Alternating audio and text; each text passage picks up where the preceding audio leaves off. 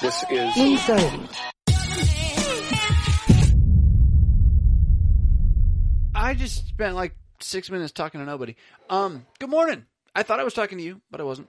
Now, now I'm talking to you, and I can see your comments, which is good. That's a fix. I still can't see who's watching. Uh, Why that changed? It was so easy. It was like right here. There'd be a little number with eyeball. I just spent all this time telling you, although you couldn't hear me because it was private, uh, uh, about how I went through all the preferences, try to find that again, whatever. But the mic's working, right? It was. There we go. I told you a story about that too, but it's just going to pass. I told you a story about my keyboard and my other keyboard and my mouse, all sorts of stories. And it's like, why are there no comments? And then why are there comments on YouTube but no comments in my Ecamm? Ah! Ah! Yeah. Thank you, Steve, for the reminder. I know. It's ridiculous. Uh, you would think it would be like the first thing I would check, right? I, I don't know why. I have no idea. Um, so, all right. I want to talk about some questions. I want to talk about embarrassment and the word Lutheran again in a good way. I think I, th- I thought it was a good thing, but now I'm not sure. Like, is is me saying that the word Lutheran doesn't really have a meaning anymore, and so it's kind of hard to be excited about telling people about it. Does that mean I don't like the word Lutheran? Or don't want to? Or that I'm embarrassed of actually being Lutheran? Because if that's the impression I gave you, I apologize. I, that is not the impression I, I intend to give. My my issue is that we should not be embarrassed of these things, right? Uh, We should we should actually be very proud to be who we are. Our spirituality and our religion should be the most important thing in the entire world. We should be so ridiculously compelled to consider this the one thing needful that we would never even imagine being embarrassed of talking about. And yet we are, and I want to know why that is. And I know, I mean, I, my buddy who called me, and it, I, God bless him, it's a good conversation. Some of it's sin. And that's true. Some of it's sin. We are fearful, craven, selfish people who don't love what we have enough. We're discontent. Ninth, tenth commandment, right? But is it wrong to then admit that? Like, I'm not. Are we not supposed to admit that and talk about that and like confess it? Is the only way to confess it like privately, or can we as a group confess it and like say this is bad? We repent, right? So, so I, I just don't know how you even have that happen if nobody talks about it, and that's part of the issue too. So if if this isn't German, I mean, people who think this is about being German, you just you just insular lur. Jeez, it's really not about being German. But there's something about a Midwestern passive aggressive culture that really likes to keep everything under the carpet if it can. Right? Like, let, let's not deal with it. Let's just say, I understand that grandma's got cancer and it's like making her face fall off. Let's put her under the rug. It'll be fine. right? Like that, that's like our approach, right? And, and I just, uh, that's what I'm done with, right? If, if there's anything that I'm mad about, I'm not angry. I'm crazy because I'm absolutely done pretending the elephants aren't in the room anymore. I'm just, I mean, I shouldn't say that word. It was an S word that wasn't an F word. That isn't what you're thinking. Forget it is what I meant to say. Forget it. I'm I'm done worrying about if you're offended that I'm wrong. Okay. So I'm wrong. But then I'm not going to know I'm wrong if we don't have like a, a, real trust relationship, conversation, public theology discussion in which uh, we're allowed to say what's wrong and and then hash it out, right? Figure it out and not be like embarrassed about it. I'm not embarrassed to be a confessor of the Augsburg Confession. I am not embarrassed to hold to the Book of Concord of 1580. I am not embarrassed to believe the scriptures are inspired and without without error. I am not embarrassed to know, so far as a man can by faith, that Jesus Christ is risen from the dead. Not embarrassed of any of that. Why are we? Why are we? Why don't we shout it? Do you hear how much do you hear what I just said said? It's not said much by anybody. I mean, your pastor on Sunday writes a thesis statement about it, and you all listen and kind of nod your head a little bit, and then you never talk about it. And he talks about it in Bible study. He's cajoling and he's working. He wants you to care. But somehow, and I, this is where I think I'm just somehow I do this really poorly. Good, good, good member of mine came up to me and said, Pastor, I love your Bible study. It's just so far over my head. and she said it nicer than that.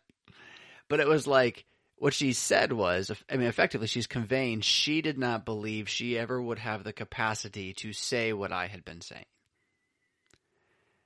And there's something there that's a failure on my part. I should not convince you by teaching you the Bible that you can't speak the Bible. Right? I should not convince you that you can't remember the Bible. Now, I granted, minor prophets, dear heavens. I can't remember it. But shouldn't we walk out of that like knowing we can say something?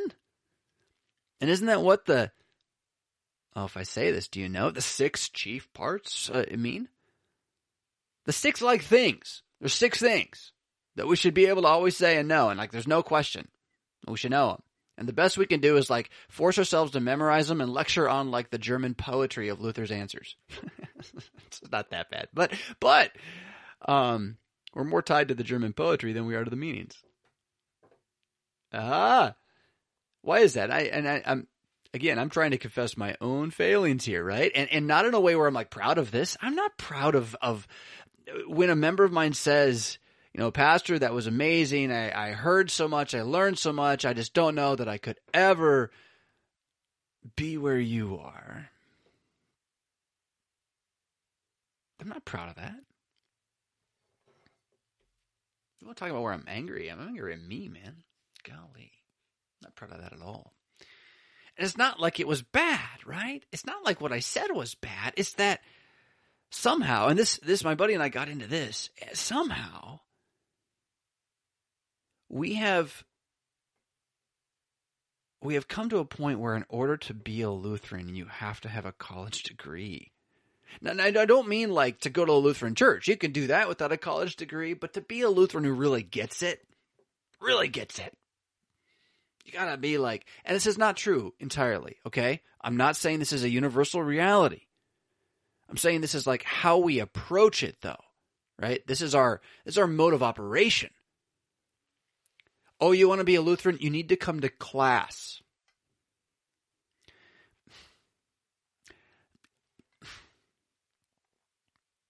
When Paul made the guy fall asleep and fall out of the window, were they in class? I mean, obviously he talked too long. but was it class? Was there such a thing as class for disciples? Discipleship? Is discipleship a really bad word in evangelicalism? You who are recently out of evangelicalism, is I thought it was like a 1980s word, so I've used it a bunch, not really worrying about it too much. But is it like still out there as like this really terrible pyramid scheme? Like to be a disciple means you're like converting people, because then it's like ah, ah, all the good words are taken. They've they've they've uncooled all the things that are in the Bibles, and they've made them mean other things. And this is so much ah tangent. This is so much of what I'm actually wrestling with. So if you don't understand what I'm wrestling with, what I'm talking about, I'm usually stuck in this re- in this thing, this thing that's English. That's my thing, English. Sounds made by Anglos, who then stole this land, I guess. They weren't alone. Spanish did it too. Uh, anyway, and like over time, this mush ball of sounds became this thing we call English. And so we say these sounds and they have reference points to our brains and we connect those reference points and we know what we're talking about. And yes, this is from some postmodern language theory, although not really. This is pre postmodern language theory. Postmodern language theory then says, therefore there is no meaning. So, no, forget that. But if I say keyboard to somebody who has, uh, you know, never heard the word, nor seen one, and I can't point to one, they don't know what it means because the sounds don't have the meaning in themselves. They need a reference point, and we have to learn those reference points in order to communicate. That's what teaching your child to talk is. And the brain's amazing. It can learn this. But here's the thing then. Okay, so then we're stuck with the reference points that these sounds make. And if all the reference points around us in the language we're actually speaking mean different things than what we think they mean while we're talking to everybody else, they're not going to understand us. They won't understand us. They'll think we're talking about something different. When I say St. Paul Lutheran Church, the actual St. Paul Lutheran Church is not at all what some random person thinks I'm talking about. They think I'm talking about, now I can't think of the name of the stupid place now, Lake Wobegon. They think I'm talking about Lake Wobegon. If that much. If they don't have that much, they think I'm talking about a Roman Catholic church that isn't Roman Catholic anymore, but they don't really know anything about that. They're just like, St. Paul, that's what the Catholics would say. And that's it. That's all they get. And then you're just kind of Catholic, right? And then, without any meaning. And then the, the flip side of that would be those who have some semblance of connection with the more progressive wing of uh, of American mainline Protestantism, as expressed in formerly Lutheran congregations, otherwise known as, in my opinion at least, the Evangelical Lutheran Church in America. Which means that when you say St. Paul Lutheran Church, they are like, oh, the Anglicans, the Episcopalians, right? Uh, you who are really big on like equitable housing and um, gun control and, and marriage rights and stuff. Like that's what your church is about. There is no, I mean, maybe after the last two years, someone's like, oh yeah, and some guy with a hammer, right? As if that's what it's about. And Lutherans think that that's what it's about. Some guy with a hammer. Because it was all about the hammer and he, he just went out there and he was like, justification. No, he wasn't. That's not what happened. Ah. So, again, English this this language has been defined not by us and we're stuck with it. And a lot of the words that we have redefined for ourselves in our personal insular jargon don't carry the meaning out from us. This is what echo was. If you liked echo right i'm still just on this trip which isn't that I think we got to get rid of biblical terms, but I it's that I do think that some of the terms we're using no longer are biblical in English. and somehow we have to translate them. And I'm not talking this garbage nonsense heart translation voodoo, which is about mysticism and how we have to get rid of the meaning in order to make people happy. For Pete's sake, I'm talking about we have to actually translate it. We have to give people the meaning. So let's talk about the word disciple then, right? What's disciple mean? It's a biblical word. Matthew 28 says, go make disciples. How often you hear Lutheran pastors who are conservative, liturgical, say that and say, this is about making disciples. We make disciples here. We don't say that. Why? Because the word doesn't mean in evangelicalism what it means in the Bible. And so what did we do? We gave evangelicalism the word. Maybe we had to. But what do we replace it with?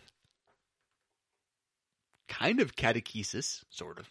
Catechumens. How often do you actually hear guys say that, though? I mean, they don't say that either. Bible class. That's what we replaced it with. So, disciple. So, are we not allowed to say that word? Or does that word need to be retranslated? Is disciple in English which I think it's still that's not as far gone as as some, but is disciple in English the right translation of the Greek mathetes?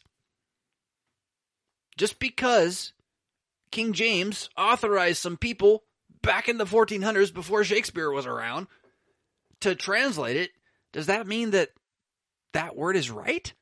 Or the only word in English? Because here's the good thing. Here's the thing about English. This is some uh, uh, bulletproof um, Oh, come on, brain. Bulletproof yerba mate rainbow tea from a local tea shop, combined with a little bit of decaf espresso, uh, butter. Was I said bulletproof, so butter and coconut oil, a little stevia, and uh, just gonna top off here. Um, I was talking. What was I saying? English. Oh, uh, like as as as frustrating as it is that English has been so predefined before us by the Reformed, if we're talking theologically, they were the first ones in the language, and so much of the language carries Reformed connotations. But on top of that, it's not only been by them, but the the movement of culturizing modernizing, all this stuff that's happened in Western culture. I mean, that's that's shifted the meaning of the language. English has always been a shifting language. It's a blobby shifting language. All languages do this too, except Latin, and even that. Well, the reason Latin's dead is because it stopped doing this. So if you let your language no longer change to meet the times and have meaning anymore, it dies. So like you don't want to stop that. English is so good at this that it takes over other languages. It like it like blobs them. Eh, you know, in the past, it was sort of like you spoke one, you spoke the other, you spoke both. But English just sort of absorbs other languages, just grabs them, pulls them in. It's been doing this for like centuries.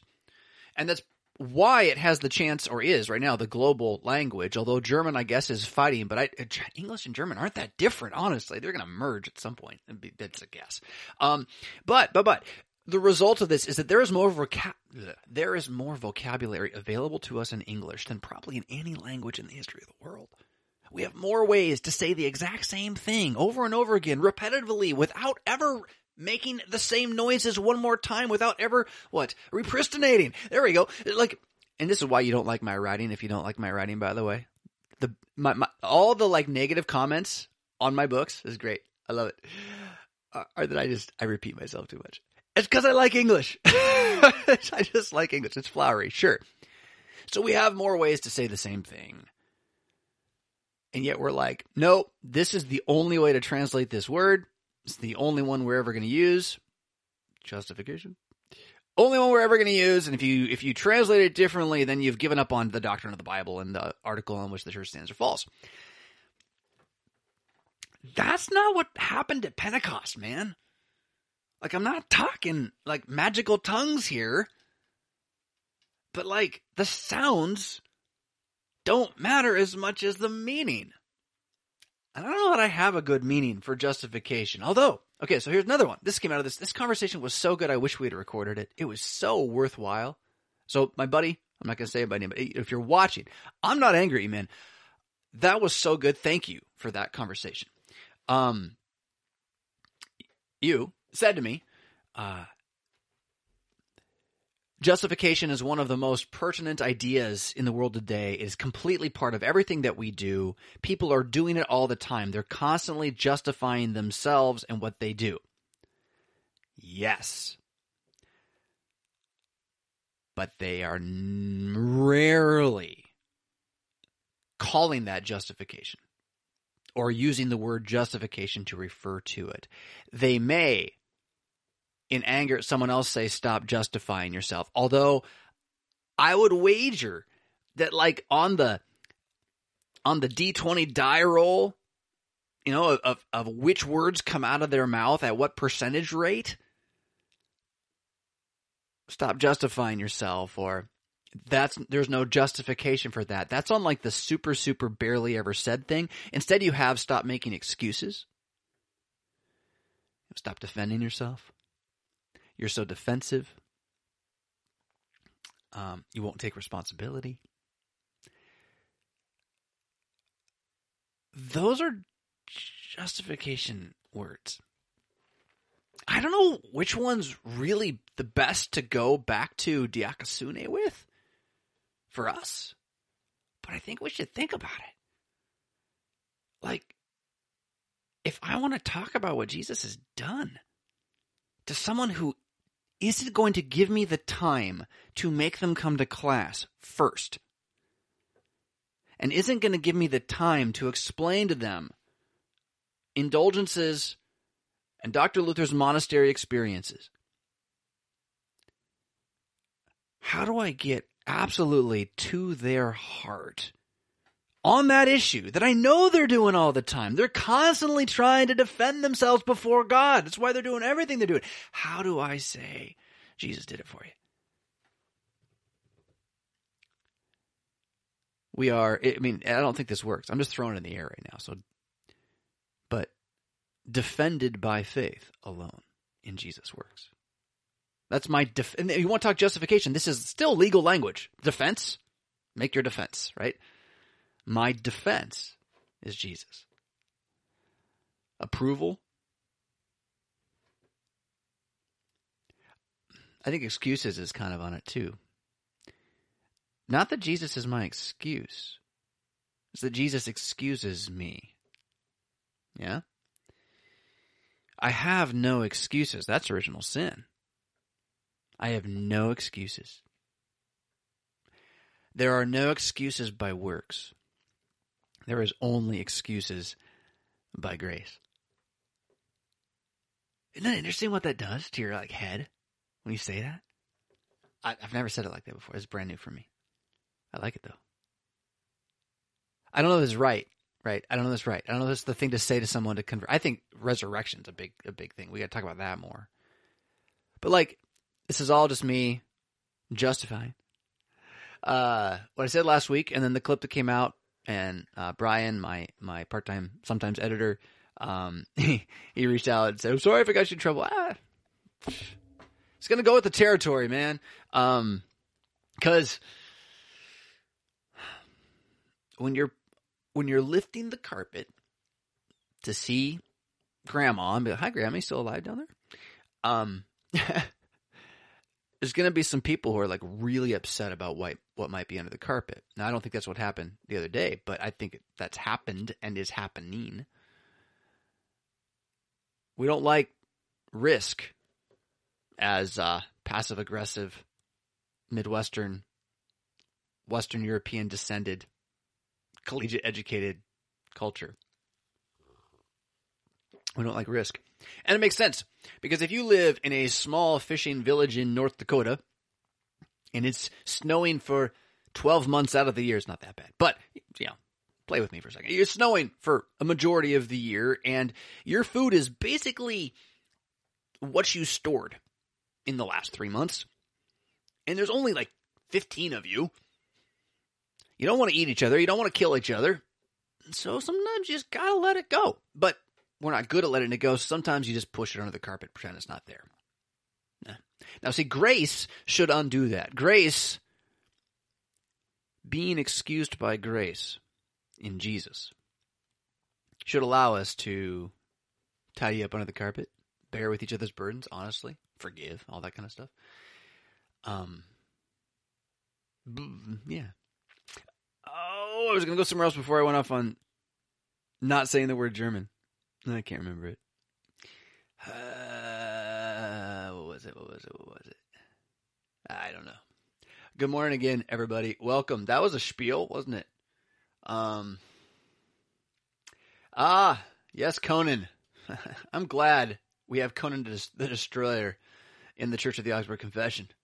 It's very important to have barbarian kings uh, be part of your church body.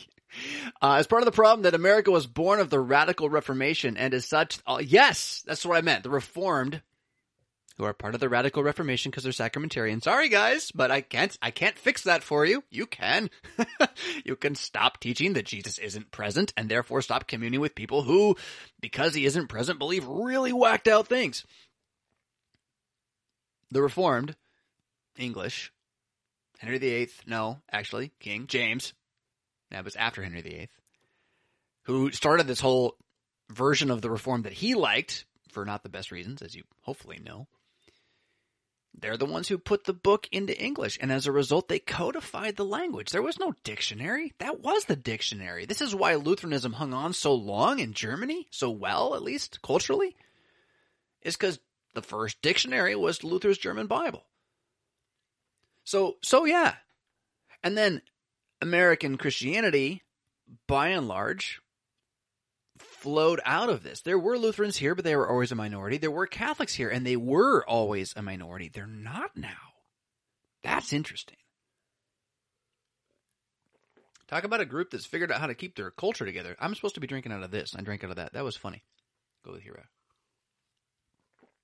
I mean, nobody knows how to like cult themselves like the Romans, man. I'm not saying I want to do it exactly, but I don't know. They at least understand that humans need patterns. We've been like spending the last 50 years as as Missourians believing that humans don't need patterns and like destroying ours. And now most of our kids who are still in church are in the churches of the new pattern that we borrowed from someone else who changes their pattern every generation. Hmm. So I'm not advocating that either, right? Like the idea is not to change stuff every generation. Like having a different Bible every generation is a bad idea. It's a really bad idea. I would rather we'd never really shifted it.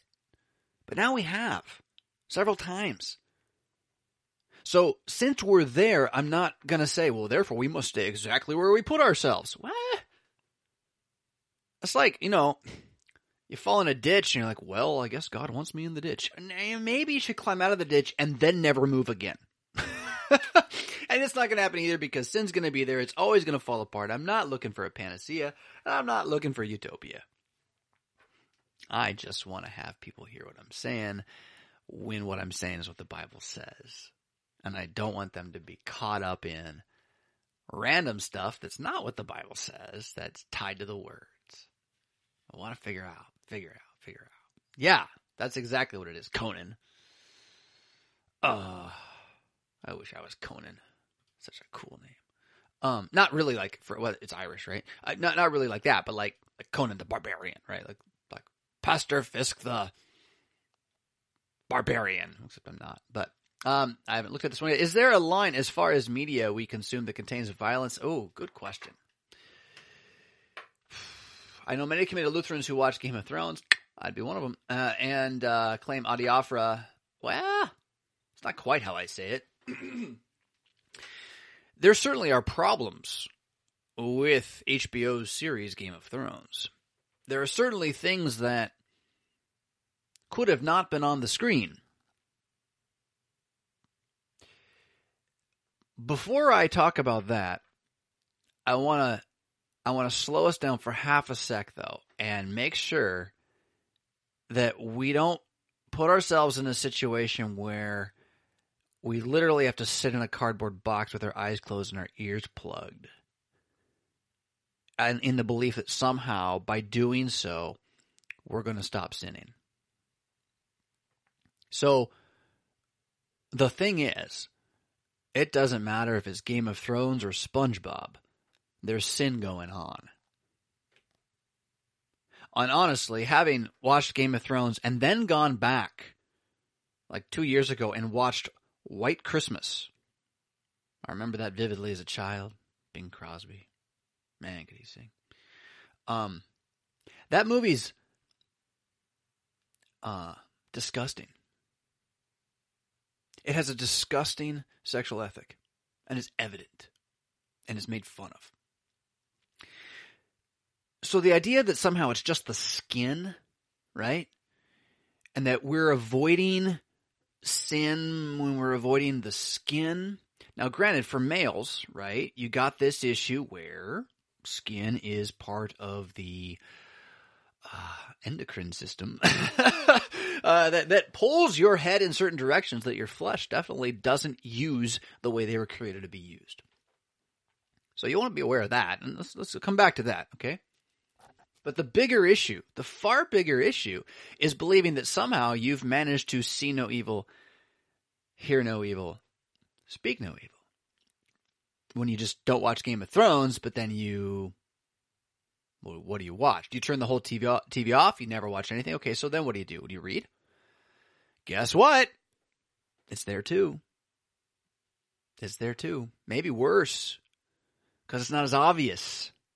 Right? It's not as obvious. the thing about Game of Thrones and like the, I don't know, once every episode and a half, maybe every two flash of skin is like, it's pretty easy to be like, so honey, you're watching with your wife. So, honey, yeah, this is awkward. Oh, it's over. Like that's pretty easy. When the book is entirely based upon your discontent with your marriage and how this man over there in Amish land is so much more understanding. Or what's the what's the one my kids and family have been watching? When Calls the Heart. A movie about a woman whose career has taken her away from any chance to ever get married or have a family and then is all pining after this other guy who's not really ever going to be there because he's not part of it. I mean, like, really? Like, how is that not the opposite of the Ten Commandments. Or life in a fallen world. So th- this is the other thing then. So maybe, maybe, we're not supposed to pretend that the fallen world isn't there, and we're not going to escape from it by never looking at it or engaging it or thinking about it. The question is, what are you doing as you engage it and think about it? Are you engaging it? Are you simply having it tell you who you are? Do you have a worldview in your own head that's fighting back? So, is there a line? Yeah, there's a line each of us should draw, and we have to figure out where that is when it comes to which thing, if I allow it to be seen or smelt or heard, actually leads me into acting upon the sin. Right? If there's a line that does that repeatedly, then I should stop crossing that line. And that will be different for different people kind of the way it's going to be. Some guys can drink alcohol, some guys can't.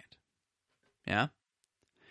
So there is that freedom in grace. I wouldn't call it adiaphora. It's not quite right. I mean, it's true, I guess. There is freedom under grace to apply the Ten Commandments to your life.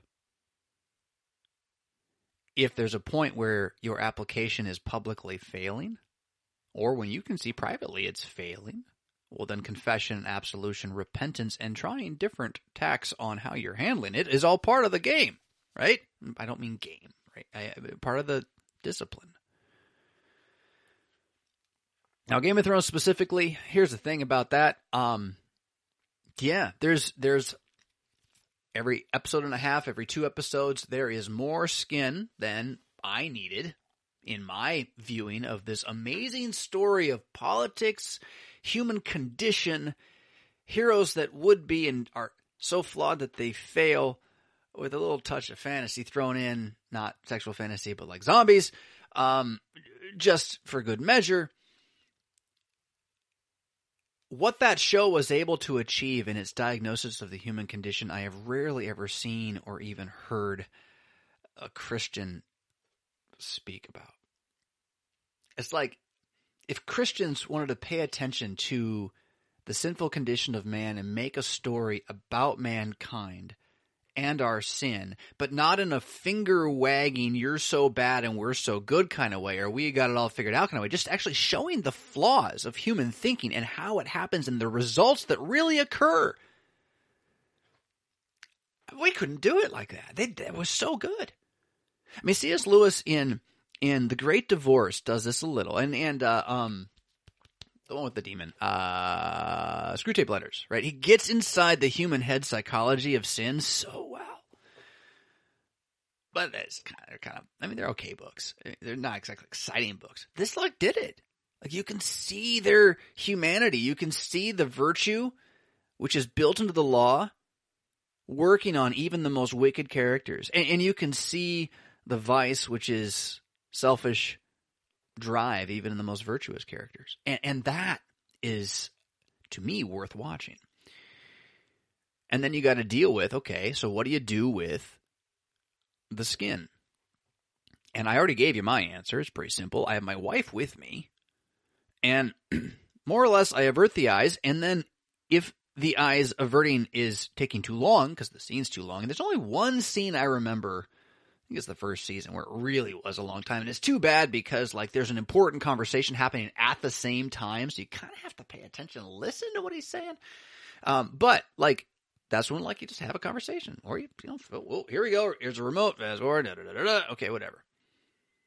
Like it's not as though that moment of temptation is different than any other moment of temptation out in the world someone walks by, oh, she's pretty, right? I mean, it, it's not different, ultimately. There, there's a good that's there and that God created beauty to be observed, and there's a bad that's there and that we want to take it and objectify it. I mean, and, and that's a selfish, uh, pleasure seeking, only for me kind of thing, right? That is who we are. you're not going to stop being that. You need to be under the grace of Jesus where he has excused you from that in order that you might try to act not upon that. Act upon what you know is right. So are you gonna are you gonna act more upon what is right by not having that flash of skin across the screen in this movie about human condition and and actually a little bit of grace even? If that's gonna help you, yeah, then don't watch it.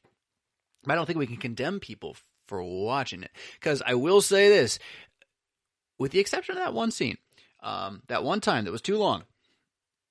Most of what happens in Game of Thrones is not beautiful. It's um it's not it's not like I don't know, it's just it's just it's almost uh, how, what can I compare this to? Um it doesn't glorify it as some sort of objectifiable thing. It's like it's in passing. It's like it was just there. And so, yeah, if you're a seventh grade boy, it's probably going to be a turn on. But if you're an adult, a lot of it's not even in that category. You know, it's like, what was the. I remember this as a seventh grade boy. This is weird, though. There's this shot, there's this picture. Um, yeah, I don't know if I want to say that. It's it's a historical picture of a war where there's a woman and she's running away and she's not got all her clothes on. Like if you see that as a man, you're not like you're not lusting. I mean, it's just like there's just it's just not like that. Or you know, you see the um, pictures of the the indigenous tribes, right? It's it's just and so a lot of what happens in Game of Thrones is in that direction. You want to talk about the real danger would be, I mean, man, the violence. And this is where I hear pagans talking about this now, and I think they're right. Pagans and Europeans, we are so hyper afraid of pornography, and we should be against it. We're so hyper afraid of it, we put it under the carpet and pretend it's not there. Well, you know, it's it's there. Meanwhile, violence doesn't matter. Right? Fifth commandment doesn't matter.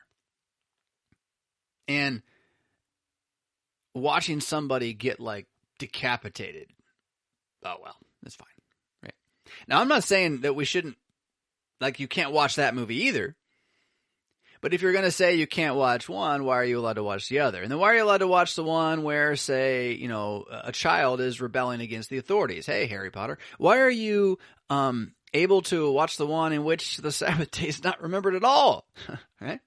Or the true God doesn't exist in this fantasy world that was made up or in this real world that we're telling stories in. At a certain point, you can't watch anything. So you have to be able to watch and you have to engage the watching with your six chief parts, six main things, six things the Bible really says, catechism, and then act according to that rather than what the world's telling you. And if what you're seeing is going to give you nothing to engage in a positive way with that catechetical religion of yours, yeah, you shouldn't watch it. It's waste your time. Uh, um, neither should you just go ahead and wallow in what's wrong with it. But that applies to more than just the sixth commandment. And this is the, my, my point I was trying to make. Like, why is it that we only care about the sixth commandment? It seems to me that's the only one we'll really get upset about, normally speaking. And we should get upset about it. We should not only get upset about it.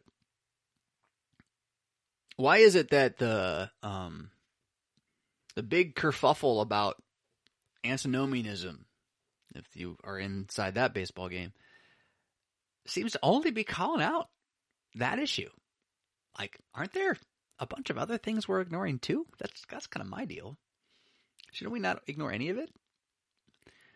So, yeah, I, I, I don't know though. I mean, here's the thing: you just can't say, "Well, whatever, it's all audio." For no, that's that's irresponsible. If you're not thinking it through, engaging your spirituality in what you're absorbing from any media, forget just movies, any input you receive, that includes the breeze. If your faith's not active, with knowledge of the Word of God. It's jeopardy, man. It's grand jeopardy. So cavalier is not the answer. Nah. Ah, that's interesting. We could. There's a lot more we could say about that. Um, that was enough there. Um, uh, I have not watched the last two seasons. We we didn't get the second to last season because it was short, and we don't pay for HBO all the time. We like used to get it for a month and binge, right? And then we kind of stopped watching TV, um, mostly. Uh, stop watching movies, not for any moral reason at all.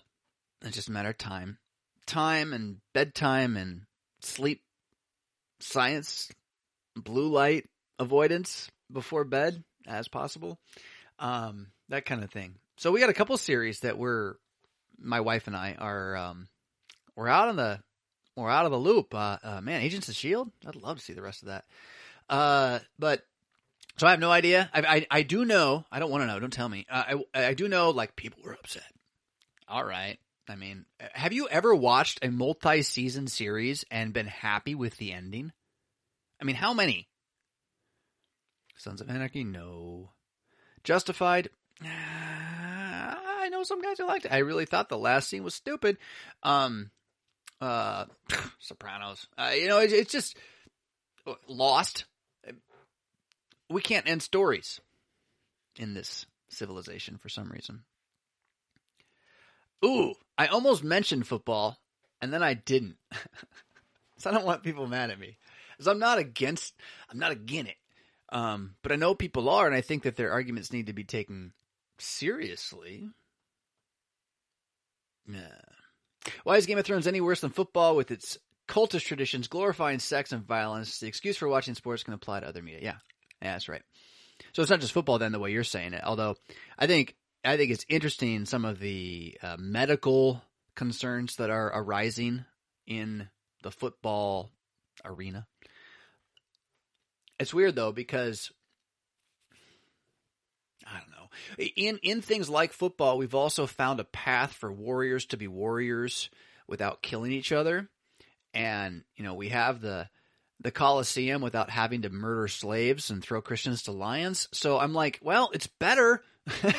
uh, and if these guys are are wanting to do this with their lives, um, it's entertainment. Uh, how is that different than say, uh, oh, what's his name now? Oh, the, the Tommy Tommy boy, uh, the big dude who like killed himself with drugs and all. This. You know how many how many comedians that we laugh at and we still laugh at, or uh, you know, and they're making a living on their pain effectively, right? They're making a living on their pain. You know, so yeah, this is this is my first point. Like if you start saying, "Well, I can't watch that because of sin." Dude, for you that's fine, but you can't make a law about that for the um for the world. Because then you just have to go crawl in a hole and die. And if you think, no, I can go over here and I'll be fine. No, you then you're more dangerous than everybody else. You're never going to see no evil, hear no evil, speak no evil. It's going to be there. You need to stand upon grace and fight it in action, right? On the field of battle. Um, cultist traditions. Yeah, so plugged in my heating pad for my feet and I didn't turn it on. My feet are freezing. Um, no one's embarrassed of their football team, even if they're embarrassed of their football team. I keep making fun of the Bears fans locally here because I guess it's been a bad year. I don't, I don't, even know, but they talk about it, so I just poke them in the eye.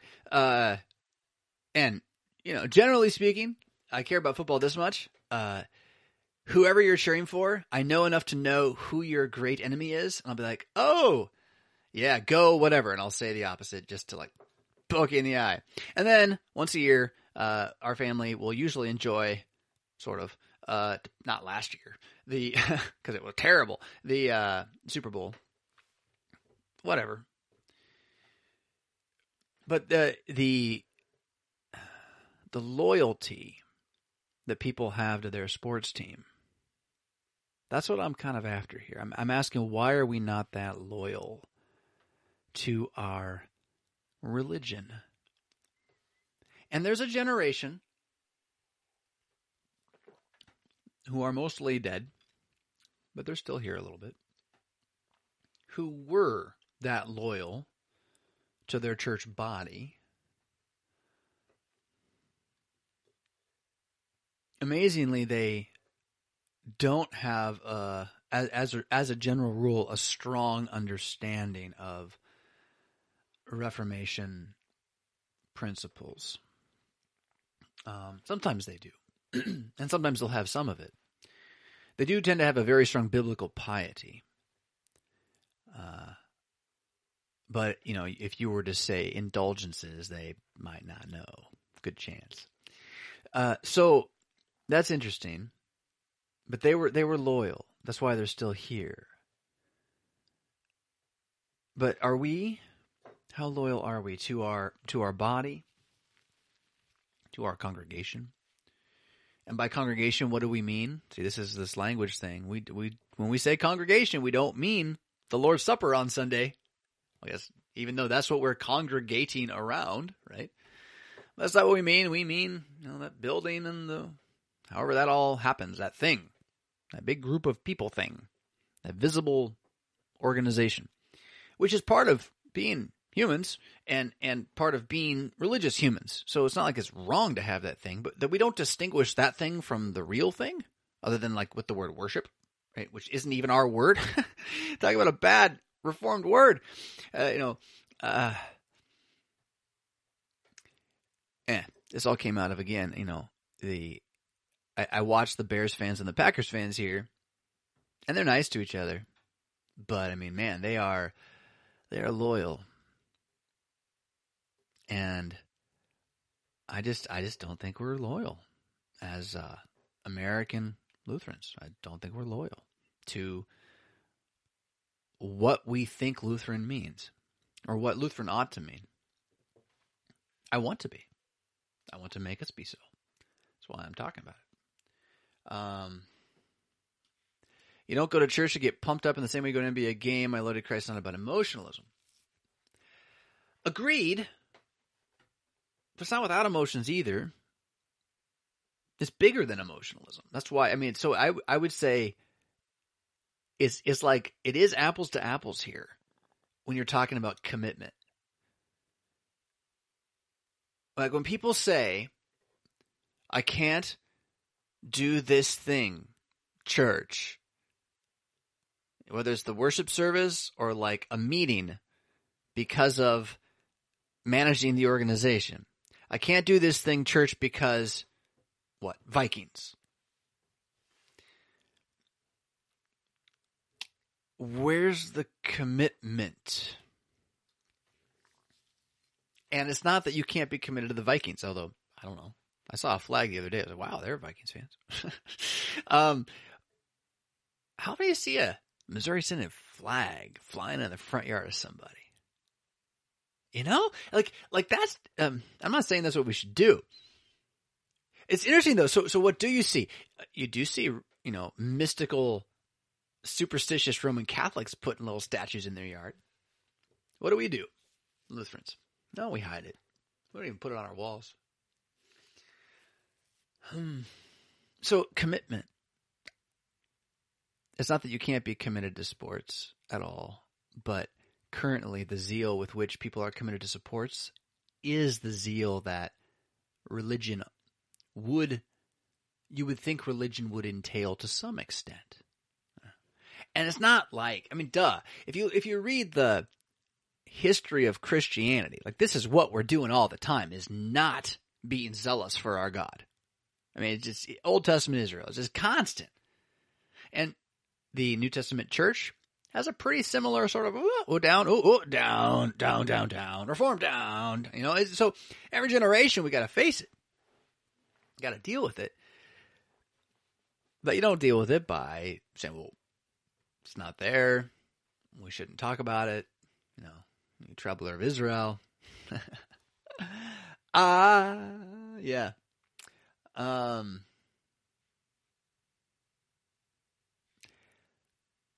when I was talking to my buddy, I I um we're talking about language again. I had this thought, and I'm gonna throw it out there. So like we good Lutherans, like we we good curmudgeonly, you know, uh, super conservative Lutherans, we'd get pretty upset if some pastor in the church body started calling himself coach. Right? Like, I'm not your pastor, I'm your spirituality coach. Like, we'd get upset about that. We'd like throw a fit, write blog posts, do podcasts, be angry. Because coaching is like life coaching and it's just annoying and it's not in the Bible. Sure. Not really entirely in disagreement with the concern. But here's the, here's the crazy thing. You think about what the average high school coach does and is able to do with a group of high school kids and parents. You think about what a professional NFL coach does and is able to do discipline wise with his team. And then you think about what the word shepherd means in the Bible, which we translate as pastor. And isn't it funny that as much as we're going to rail against the word coach for being squishy, it's actually a much more disciplinary, powerful, demanding position in our society than, well, the average pastor. I find that fascinating. I think it does still sound like a squishy word, which is interesting. Squ- coach is a squishy word. But what coaches do when they're good coaches, when you're playing club volleyball, I mean, that ain't a squishy position, man. And and talk about like you're under the uh you're under the oversight overseer, right? Bishop, episkopos, word for pastor. You're under the oversight of this individual and they are charged with your discipline and they take it seriously. And forgive me, but the word pastor does not convey that information at all. Nor do most pastors have the freedom to actually try. Too busy having to, what? Be the MC of happy Sundays. you know, try. I don't know. I don't know what our job really is. Mm. You could really take that out of context. I mean, what the expectation of the pastor is from the general sociocultural club climate within Missouri Synod congregations. When everyone says, he's the pastor, what do they think he's doing? Right? What's his job description? Funerals, weddings. I'm sick. Come pray for me so I get better. He talks on Sunday. We have to listen. Um, is there more than that? Right? I mean, is that well, that's the job description? That's why they don't pay us well. is you think we don't do anything? And some guys don't. They figure it out. They're like, oh yeah, oh okay, well, I don't pay me well anyway. I'm just gonna do nothing. but I, I don't think any of that's biblical or good. And I don't want to start calling myself coach at all. That's stupid sounding. But I do think that the commitment which a coach expects of his team is a commitment that a pastor should preach about his flock's faith. Yeah, I do think that. That's crazy. What are you saying, Fisk? You're nuts. Uh, random question. What do you think about the guy who went to preach the gospel to that isolated group about a year ago and they killed him? Uh, so seemed like he was excited about our team. Yes. It's kind of amazing. Uh, so the story, if I recall, is there's this little island off of India where there's this tribe of people. I think it's like a couple hundred, maybe max, who basically are like Stone Age bow and arrow people, and they kill anybody who comes near them. And the government of India, at some time ago, decided like, well, we could take our guns and kill them all, or we could stay off the little island that doesn't matter. And so that's what they've done. And this guy, Christian, he decided he was going to take them the gospel. Now, he did this on his own, to my understanding, and without any training. Not that the training we would give him would necessarily be better, but there's something about and there's there's something about a zealous arrogance that we should just be aware of. Running without being sent is dangerous in more than one way. Um, but he went and he's in his little boat and he got up there and I think he had a Bible with him. They killed him. They shot him with an arrow. He's dead. He was like in his twenties, American, right? Um, what do I think about that guy? God bless him for his fearlessness. That's the first thought I have. And then my second thought is, gosh, I wish I'd had a chance to talk to him before he did this.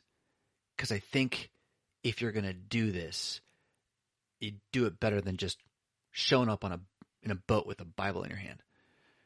That is um that's foolish. Now sometimes it's the foolishness works. I mean, you got these marvelous stories about saints who go and you know destroy the tree that is the idol that everyone worships, and then suddenly they all worship him, and he's like, no, no, it's Jesus, and he you know converts them all. So yeah, cool. God can work through all of it. Maybe this is how he does. But I think I think having a plan's not a bad idea. And so I was I was saddened by that. I was like, oh, like that all that zeal that he had, um, it would have been cool if he had a little bit of order to that zeal. And then the other thought is, and of course he probably was just a Baptist, so all he's going to do is teach them works righteousness anyway. So I, I don't know how to feel about that or say what to say about that at all. You know, I, I but I think you talk about not having zeal. Um, so many pious, committed Missouri Synod Lutherans who love their Bible are freely willing to say that someone's a good Bible teacher because they're always just teaching what the Bible says when that person denies baptismal regeneration and the Lord's Supper. I had this happen recently, and I pointed it out, and it was like, oh yeah, well he doesn't teach that part. He's wrong about that part, as if that was just a corner of the Bible, just a little tiny corner over there, and not kind of the whole thing. So when Jesus says, uh, you travel over land and sea to make one disciple, and when you're done, you make him twice the son of the devil as yourself, I think we should all take that very seriously and be a little worried about any mission work we decide to do on our own, and any mission work done in any form of heterodoxy, and our own potential heterodoxy that we should always be afraid of, and so therefore constantly in repentance of and seeking to bind ourselves back to our actual confession, which is what the scriptures ultimately say. Right? So, so that's what I. I think it's just it's sad. God bless him though. I mean the he's a martyr at the end of the day. I mean maybe he was like a trinitarian heretic. I don't I don't know. In which case he died for an idol, right? So I mean people die for idols too. So but his zeal, you're right. His zeal was was good if slightly misplaced. Uh zeal without knowledge, Luther at least apocryphally. Zeal without knowledge is fire without light. Knowledge without zeal is light without fire. Not a big sports fan, but one draw to live sports is the outcome is not written into the script, says Jeff. This is rare. Yeah, fair enough. Although, I don't know, the NBA, at least, uh, a lot of talk in the last years about how the outcome is pretty foreordained. But, you know, uh, Titus says, uh, I'm talking about, if I'm talking about sports, video games, movies, TV, church, fellowship, I think I'm wasting time I could spend growing in faith. Wow, that's very, that's pious. But it's actually heretical. May I tell you why? Do you know what you're denying when you say that? know what you're saying doesn't exist when you say that? Creation. That's an antinomian statement. God bless you, Titus. I don't, I don't, I'm not mad at you at all. But I want you to see this. As antinomian. You're denying the order of creation, that it exists and that it's of value. And that the only thing of value is salvation. But see, salvation is saving the creation, which means God so loved the world that he gave his only son. The creation is saved. Is it still sinful? Yes. Are we still capable of abusing it? Yes. but we're not going to stop being creation. He wants us to continue being creation and to continue enjoying creation. You might as well say as well, you know, I shouldn't bother cooking good food. Would you, would you do that one? I mean, if you're gonna if you're gonna go this route, go sit on a on a pole in the desert and stare at the Bible all day. They tried that. It turned into a really weird series of centuries. So I don't know I recommend it. The answer is not asceticism. And the answer is not to believe that the only knowledge is Jesus. It's the only knowledge you really ultimately need. But it's not the only knowledge. The knowledge of Jesus is a redemption of the rest of it. And the gift of the Holy Spirit is the freedom to forgive and stand in the midst of the rest of it, loving it, not in an idolatrous way. As a gift from God, all things are good if received with prayer. Yeah, that's Paul. As a gift from God to be shared with others. So, if you love theology, awesome. Study theology, talk about theology. That's awesome. Do it.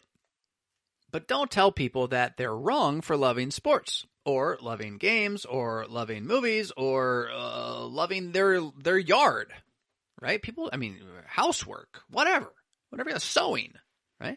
All of it. What? How's how's Luther say it in in the first article, right? Um, uh, body, eyes, ears, hands, all my senses, my members, all this stuff, right? Uh, house, home, good neighbors, government, all this stuff, right? It's good. This is this is your your your comments the same comment that in Luther's day was telling people you can't be a politician, is you can't be a duke and be a Christian, you can't um, go to the military, you can't be a policeman and be a Christian. You can only do spiritual vocations. No, no, no, no, no, no, no. What you sh- what you must do is never elevate the created things over the uncreated things. You should never have your salvation as part of creation, let creation become more important than the salvation. Or think the creation is the path to salvation. That's all paganism. Every single form of false religion is believing that the creation itself holds within itself the ability to save itself. I am God, all that kind of garbage. So, you know, it's good, it's pious, it's zealous, but I careful. You're being saved to live here. Here is good and a gift from God originally. And even with the thorns, it's still good. The only thing that's not good is us and our use of it, which has tainted it, but it's it's there. So, hope that helped. Ah, um, and your concern is entertainment rather than truth. Why is truth not able to enter? Why is entertainment not a matter of truth? I think it is. More than that, I, I think it's more than just a matter of truth. What are, you, what are you watching me, man? This entertainment. The uh, I'm trying to use those things for good purpose. Look, I used to feel super, super guilty about playing games, any kind of game. But I, I, I like video games. I don't mind tabletop. Tabletop's good too. I like cards. Okay, fine. I used to feel really guilty about that. And I knew I was forgiven, right? It wasn't, it wasn't a matter of like, oh, you know, um, I'm not going to be saved because I played Mario Brothers, right? It was more like I'm wasting my time. I could be doing something better, right? And the guilt was on that. And about that, not about that. Eh, as I was having this thought one day, and I don't know, I was sitting down and resting. I should feel bad about that too. Better get back to work. Protestant work ethic, right? That's godless. Um, I was sitting down and resting I was watching my two year old, who's now my 14 year old, my oldest. I was watching her. And she was on the floor. And there was one of these puzzles in front of her that is like for two year olds, right? So, like, it's got like 10 pieces and they're cut out wood pieces that go into this thing, but they have a shape. It's like a dog and a cat and a frog, right? And they have little tiny buttons on them that you can pick them up and put them down, make it super easy, right? And I was watching this two or this three year old, she had to be two, play with this piece of wood, this puzzle. It's a puzzle. Okay, hold that thought. And then she didn't do what I would ever do, at least now. Which now, what would I do? I would take all the pieces, I would put them in, I completed the puzzle. I need a tougher puzzle. You know, that, that, would, that would be what I would do. Nope. She had all the pieces out, and she had one piece in her hand. And she took that one piece and she put it into the right spot, and it took her a second and went in. She didn't let go. She took it back out and put it in the pile. Let go. Then she picked it up, put it back in the spot, didn't let go. Pulled it back out. Said she did this like 10 times. I got tired of watching. Same piece over and over again. She did not think she was practicing um, hand motor coordination. She didn't think that. She was playing. She was playing with a puzzle. And yet, in her play with a puzzle, God had established the created order to prepare her for life. To use the gifts she had to their fullest extent at the moment they were in, to hone them in order to use them again later in other ways. Same girl today. I watched that kid draw. Same hand. Marvelous. And at that moment, I thought, okay, so if a child's play is always able to prepare them for a life of love and service to the neighbor, in spite of their sinful condition, which you want to talk about selfish. you think you're selfish. You look at a two year old. um, yeah. Well, then, then why is it wrong to see that within our vocations as Christians, there are elements of rest, relaxation, leisure, and fun, play, puzzles, which uh, prepare us also, hone our skills, continue to keep us sharp and using the various loves and gifts that we've been given by God in the created order in such a way that they stay able to be used later. And so for me, I was able to say, oh, so the the reason I want to play not Mario Brothers so much as say um, Fallout 4 uh, is because I like puzzles because they're hard and they challenge your mind and they make you think and they give you a little bit of an excitement when they're completed and you can continue on, right? And try harder and all this stuff. Which is exactly what I then go and do the rest of the week in real life. Exactly the same thing. Only I can't win that one. I can win the game. Um, I would say that sports is the same thing for people. So you got the individual who like, like they love their team. They listen to all the chatter. They're following the trades. They're looking at the stats. They're cross-referencing and com- they're cross-referencing and comparing. I need a new one of these. Look at this piece of junk piece of junk. They're cross-referencing and comparing. I got to make you like I have to hold this, or I have to make you wait for the answer. They're cross-referencing and comparing everything, and I bet you, I bet you money on the dollar that during the week they're doing the same kind of work. Yeah, they're doing the same kind of uh, not necessarily like hard math, but um, information management with a goal, some form of network control yeah? Am I wrong? or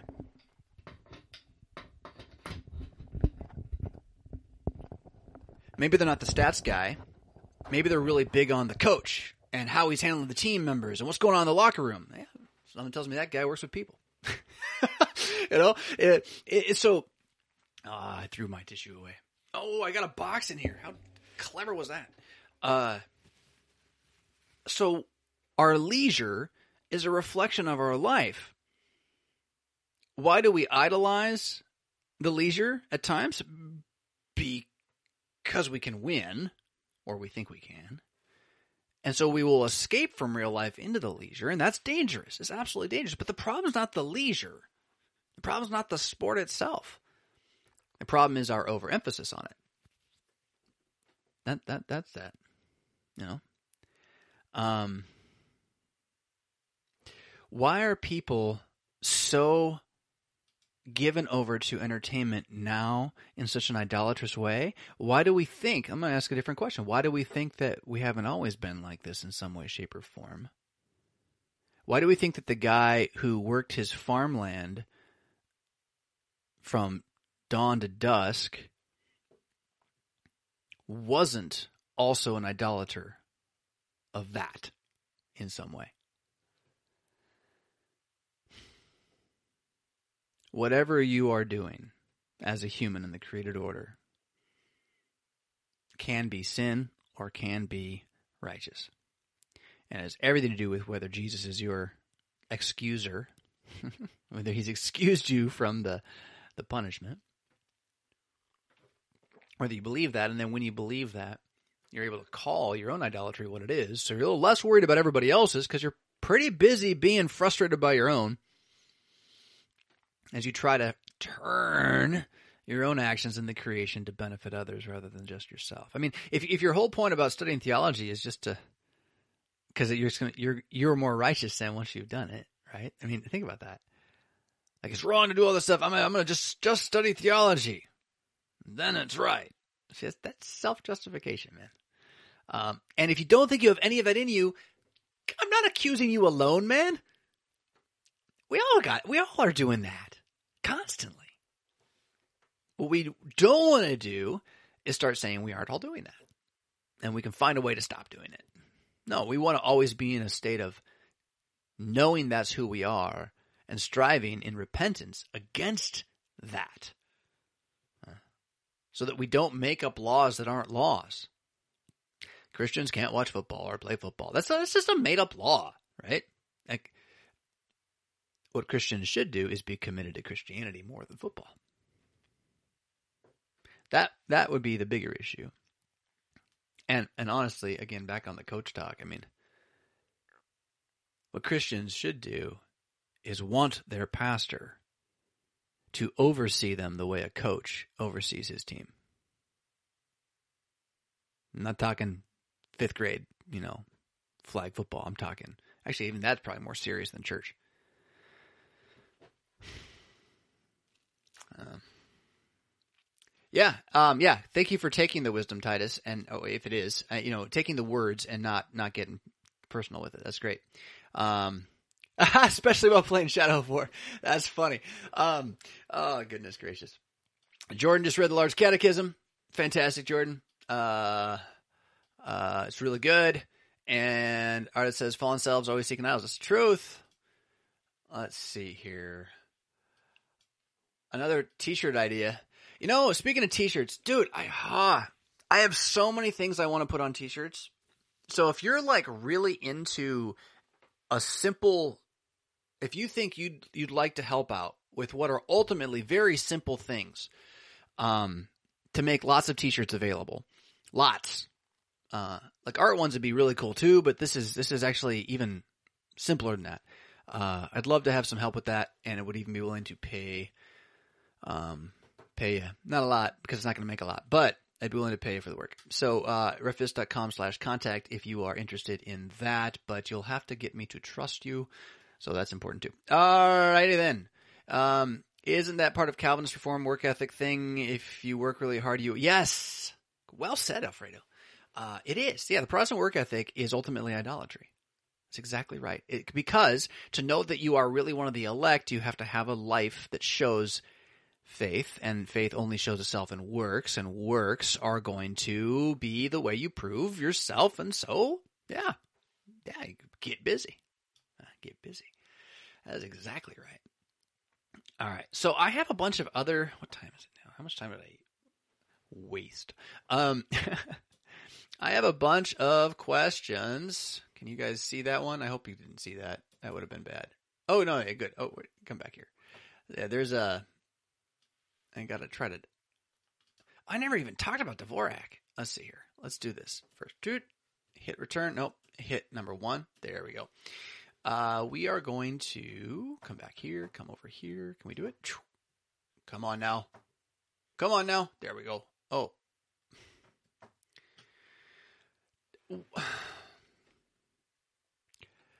I started the morning with tech, right? Look, there should be a camera here.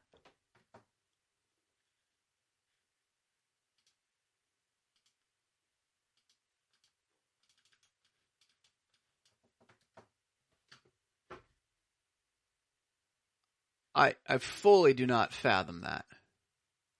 Can you hear me? This happened last time. Like, does it mute me when I go there? I'm gonna talk. This is ridiculous. Test, test, talking, talking. Can you hear me? What on earth?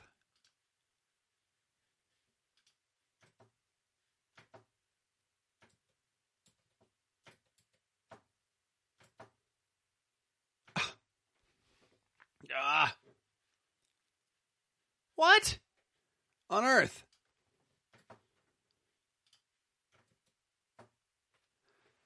Oh, now I got a camera. Why did that change? Holy moly. Okay, it doesn't say I'm muted. Am I muted? You can hear me. Was my picture always there? And then. Um, and then I can't move my. go crazy. Come back here. Why will this not go to a place that has that? For Pete's sake. Who's Pete? I do want to know that. Who on earth is Pete? Okay. So, let's see here. If I go to this. Nope, that didn't do it. This. Oh, there we go. Oh, no. Oh, there we go. All right. So, yeah. I got a number of comments uh, this week I want to talk about, and this is one of them. I found this one really interesting. Thank the Lord we still have pastors like Reverend Weedon who delights in being a Lutheran. Why don't you just leave the LCMS and start the megachurch you so desperately want? Then you can create the culture you want. I grew up a Slovak Lutheran church, so never thought the LCMS as being the completely German culture in which you seem to think all LCMS churches are. Slovak and German aren't that different. It's so funny. They're like they're like we look at Africa and we think it's all one place, right? And then we want to distinguish between Slovak and German. Um, it's Western Europe. Uh, anyway, uh, my oldest is about your age, so I know all about your all about me generation. I've always been proud of being Lutheran. It's all about the scriptures and Jesus. Well, good. I'm glad you're proud of being Lutheran. It's all about the scriptures and Jesus. Because that is true, do you think the way you've spoken to me is what Jesus would have you do? Is it what Jesus would have done?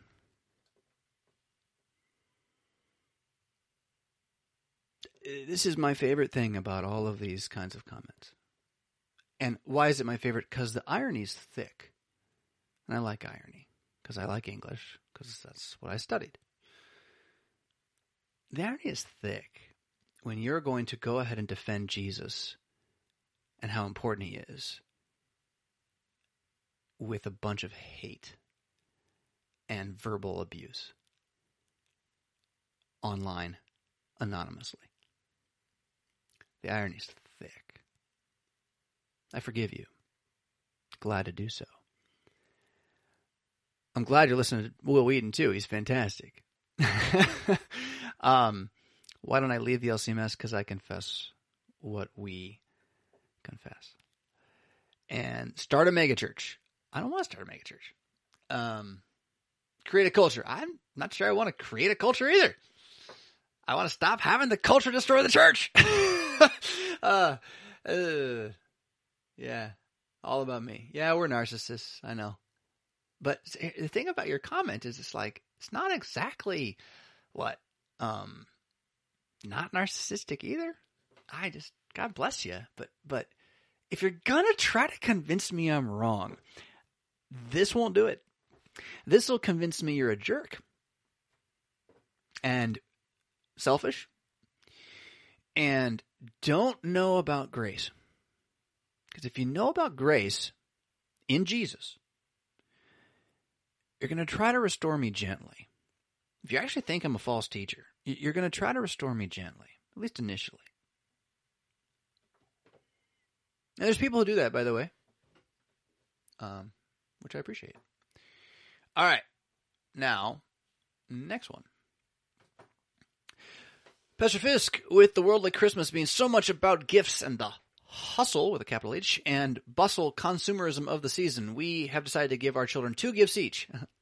this reminds me already of a chapter in a book called Broken about not plastic carrots. If you haven't read it, you might enjoy it. Um, I have reached out to the grandparents, aunts, and uncles this year and have requested that we do no gifts, just get together to eat and play board games. I'm smiling and sighing because I've been down this road. Um, to help save save money and make less stress. I was wondering if you could talk about your thoughts and experiences of Christmas expectations on your Saturday morning chill. Hello, here we are. Uh, or please let me know the most Christian way to do Christmas with the big family. I know it's most right to attend Christmas service. That'd be the starting point. Yep. Uh, and uh, we do that. Thank you. Oh, I left your name on there. Webster family from Idaho, but double smiley faces means I think you don't mind. Um, so the thing to know about your plan is that everyone's going to hate your plan. Just, um, I like your plan. Like, I'm like, I'm right there with you. But I also know that your family probably won't be. And there's a very squishy gray area between loving your family by maintaining the peace at Christmas dinner or Christmas present opening time and raising your children in the way you believe to be correct that is not destroyed by, well, say maybe your family, right? It, it that's it's a moving boundary, and uh, part of it, it has to do with you know what's your actual payout from this thing, yeah, like what are you gaining and what are you sacrificing? How much are you going to ultimately form your child's spirituality, life, and mind, even about Christmas, with three hours of crap? uh, versus how much are you going to form them by establishing three hours of really uncomfortable emotional passive aggressivism within the family as they try to accede to your wishes and you try to hold them tight, but nobody's happy because no one understands. What's the what's the trade? And um, so, uh, and let me just warn you, they're going to get more than two gifts. There's no one's going to listen to you. So, so at what point are you just fighting a losing battle? Um, it would make sense to me, at least. I don't know how old your kids are. Um, but what we would probably do, like in this scenario with this plan, is instead of just saying, you know, they only get to give two gifts, our kids would be prepped for the month prior or more that they get to keep two gifts. They get to they get to go and be gracious people who receive everything that's been given to them. And they say thank you for it. And then they get to go home and honestly decide its value to life. And we're not going to be tied up in some nonsensical moralism about if someone hands you something, you have to keep it forever. Or if someone hands you something because they love you, you have to keep it forever, regardless of what it is. It's just forever right? That's nonsense. That's idolatry. So I would say let the extravaganza be what it is, but then teach them the value of things. First, in terms of saying, well, is this really valuable? Is it not? Then, in terms of, can I sacrifice things or not? Can I have something that I thought was cool, but I don't need it and let it go? Because I'm going to keep this other thing that's more valuable. Here's why. Especially if that more valuable thing is for the team, right? For everybody. So, um, that'd be like my approach to your plan. Knowing what I know, having kind of tried this. Uh, but we ours is more along the lines of, um, and this is this has actually worked pretty well over the long haul. Once we got to this point, it was like, uh, no plastic, um, clothes, shoes, books, um, that kind of stuff, right? Give them give them adult presents, even the little ones. Give them adult presents, no kids presents. Right? It's for the kids, but but like give them kids versions of the adult presents. Uh, give them things they need, and they will use. And that's that's gone pretty well. Uh, so, but but then okay, so in terms of like the Christian way to do Christmas, right, so that, that if I might go back for half a moment, can I go back? Not very easily. If I might go back for half a moment to this marvelous little uh, um, question here about uh, creating the culture I want. See, that's what this question would ask me to do. And that's honestly what I don't want to do at all. There's no Christian way to do Christmas, like with the family. There's no there's no rules for this. You have the Ten Commandments and your belief that Jesus is risen from the dead and we're celebrating his incarnation and God willing going to feast upon his flesh and blood as well. You have that reality and you have your family. And you, if you're a Christian, are to cling to both of those realities and put them into practice. So, honor father, mother, love your neighbor as yourself, um, understand the value of property. That'd be the seventh commandment, yeah. Uh, understand the value of charity. That would also be the seventh commandment. And all with and under the belief that we are receiving a salvation of these things from Jesus. Knowing, of course, that everyone wants to idolize the other stuff and not Jesus, especially your kids who are going to be like, oh, plastic, I want the plastic, give me the plastic, it shines, right? Or candy, candy, candy, candy, right? So, like, yeah, the idolatry is there in the kids, but you have to, you, are not going to stop your kids from being idol, idolaters. You want to teach your kids they're idolaters and teach them to see their idolatry and teach them the pain of their idolatry if you can, gently. Um, and then establish grace as the foundation for all of that. That's the Christian way to do Christmas with the big family. And sometimes that means uh, losing.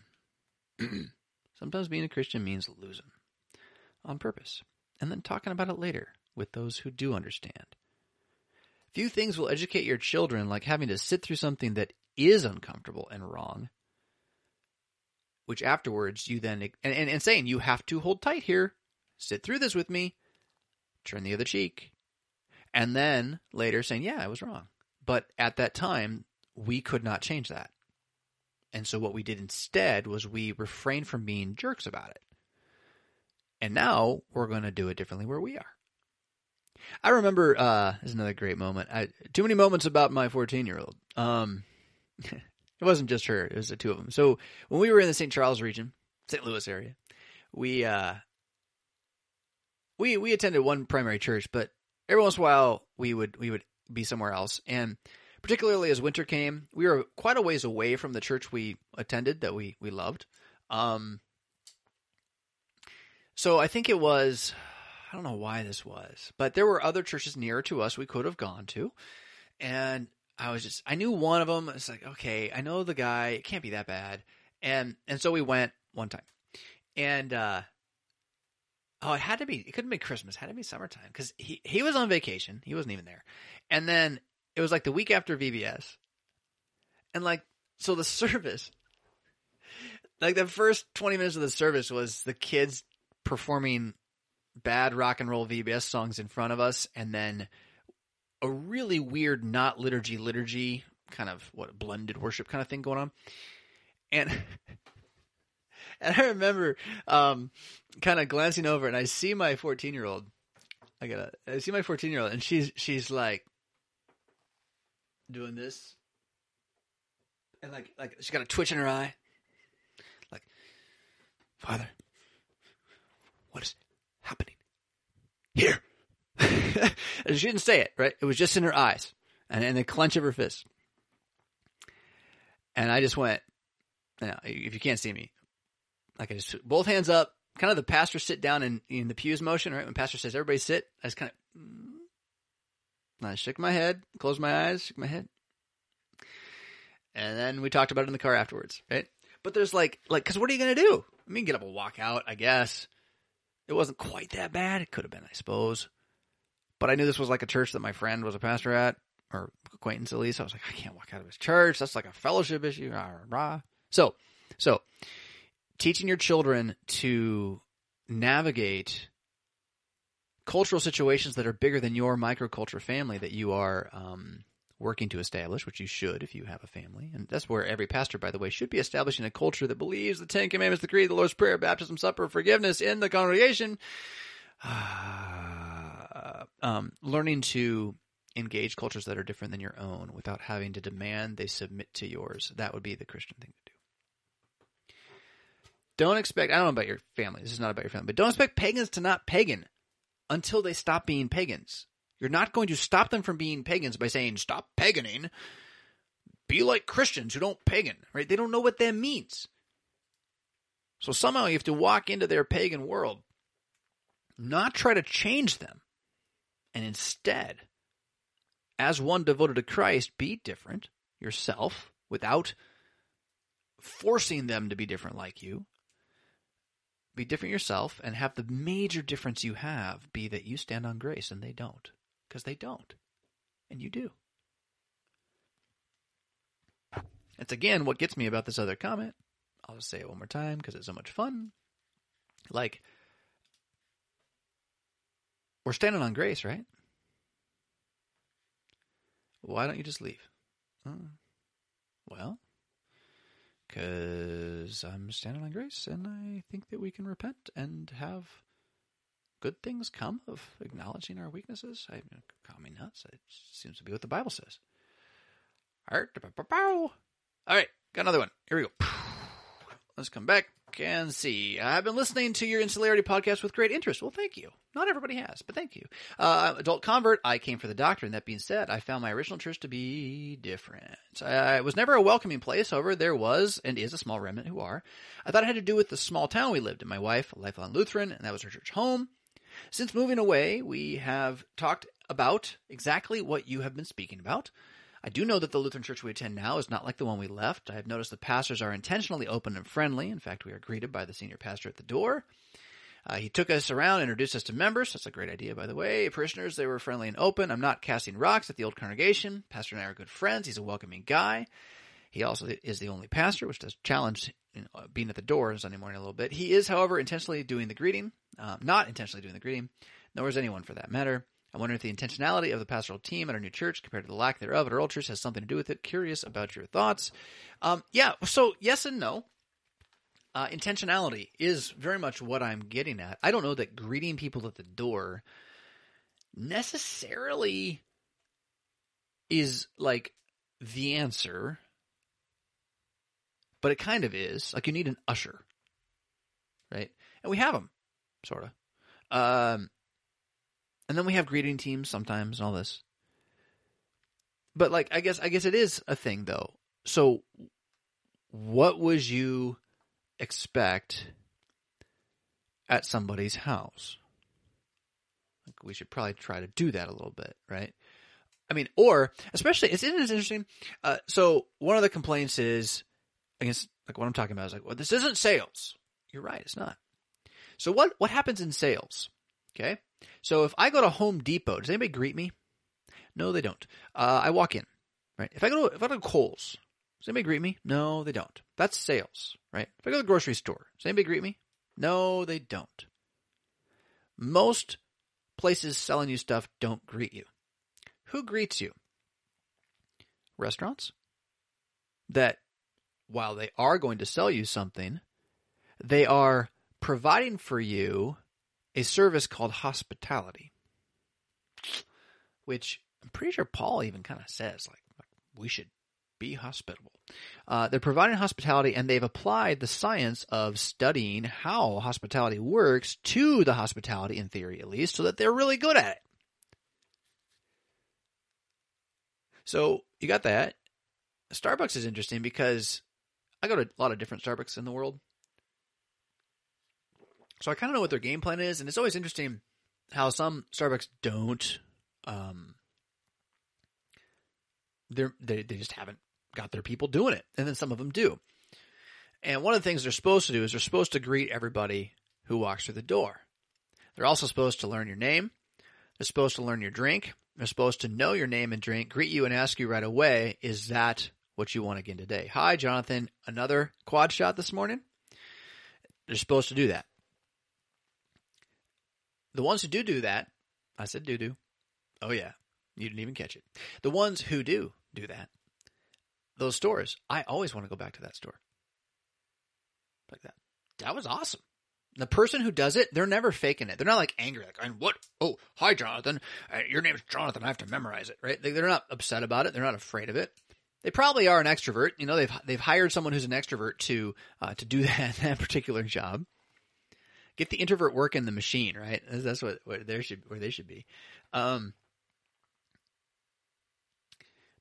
then you have the ones where it's like there is an introvert working the machine, and another one who's busy at the window, and they they're they're good enough that they know someone walked through the door, and so I hear a good morning from the someone's head, and their head is is the back of their head, right? As as they're off going somewhere else, and you know I walk a stand in line, and I'm the only one there, and it's three minutes till they get to me, which is fine, but like not hospitality, yeah, not hospitality. I'm not exactly. Oh wow, this person cares about me, right? No, they don't care about me at all. They're doing what their job says they have to do. Hmm. So, why am I sharing all this? Because thinking about how people are received at your congregation is important, as the question points out. I don't think it's everything I'm talking about. I don't think it's just a matter of having the pastor there greeting you at the door.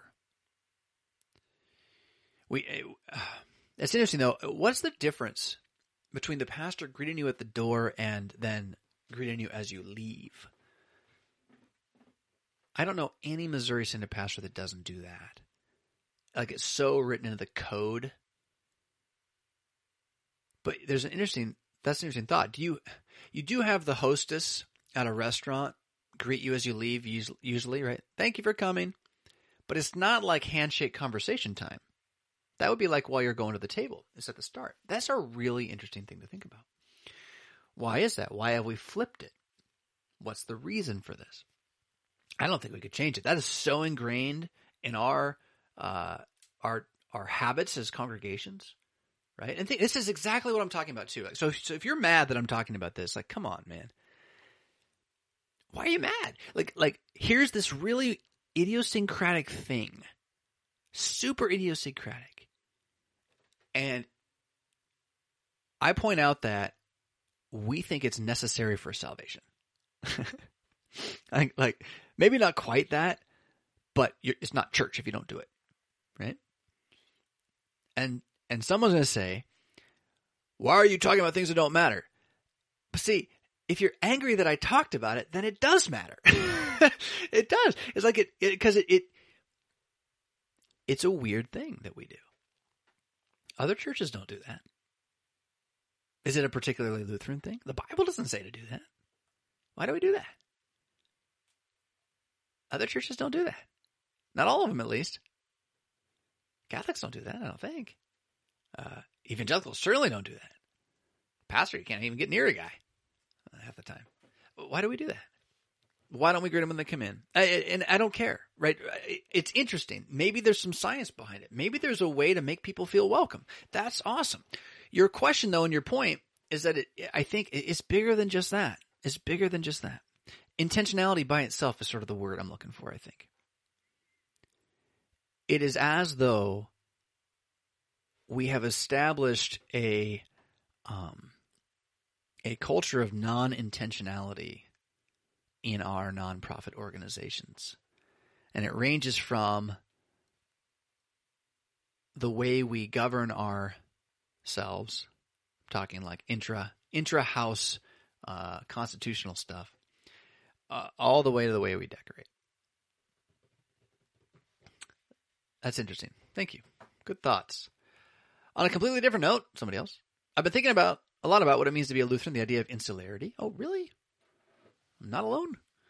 Uh, I grew up a Baptist, became a Lutheran WELS 2007. I was 22.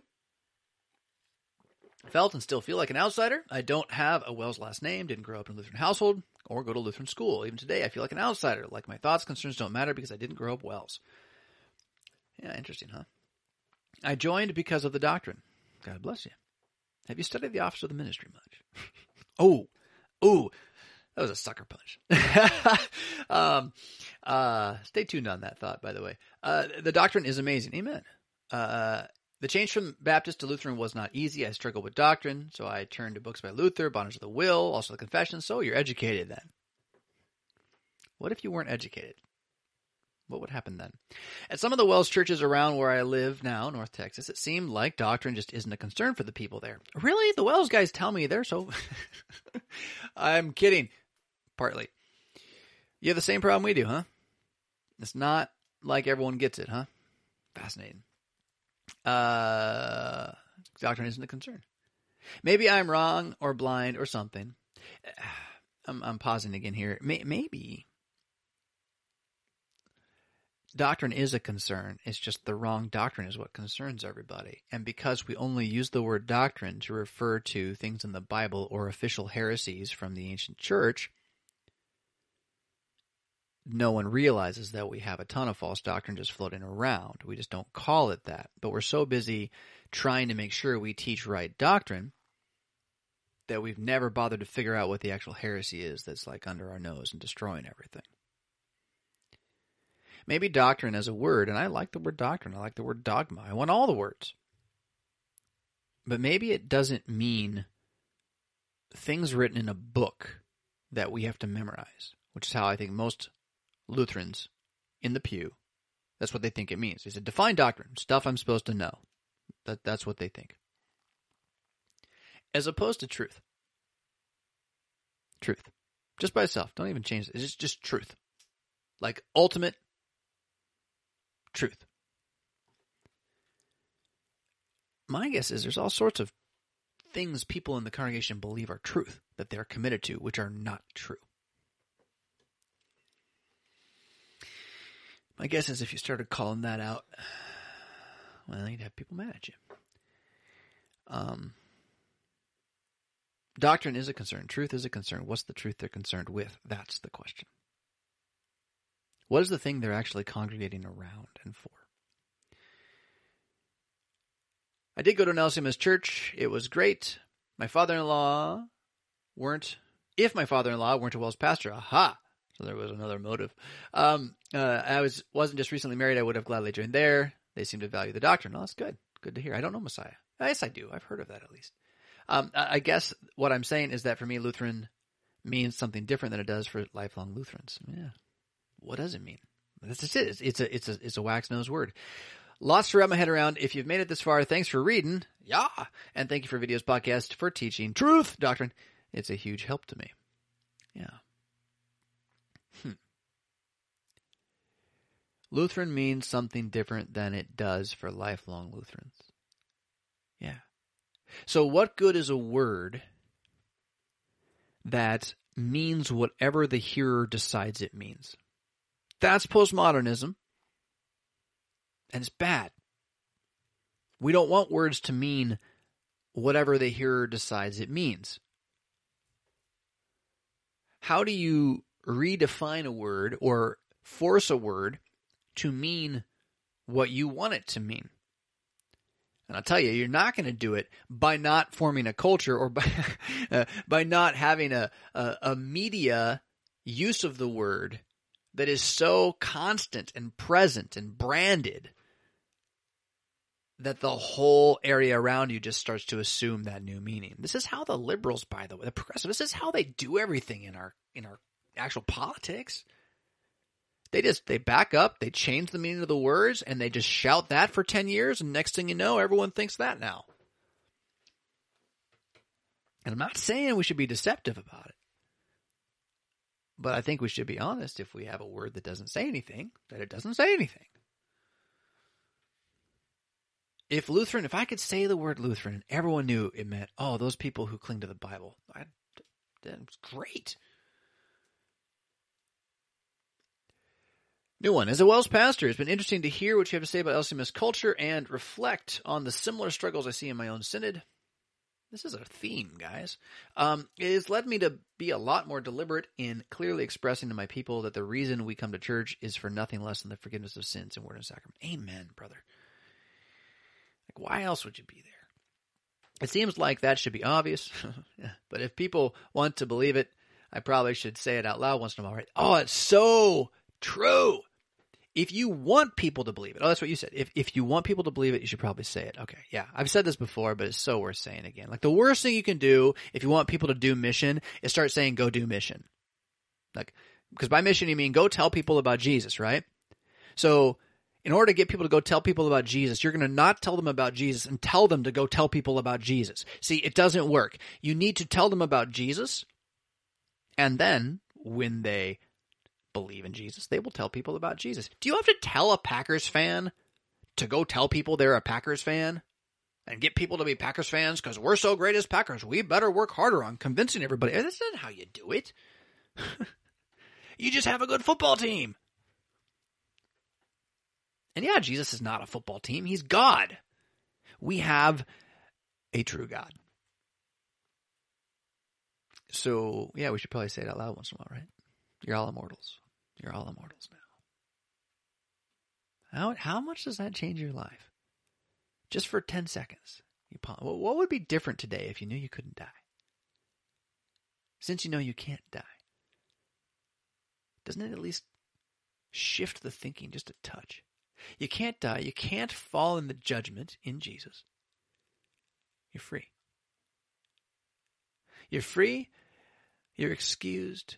And yet, you are never going to make excuses. You're just going to rejoice in being excused so that you might do what's right again forever.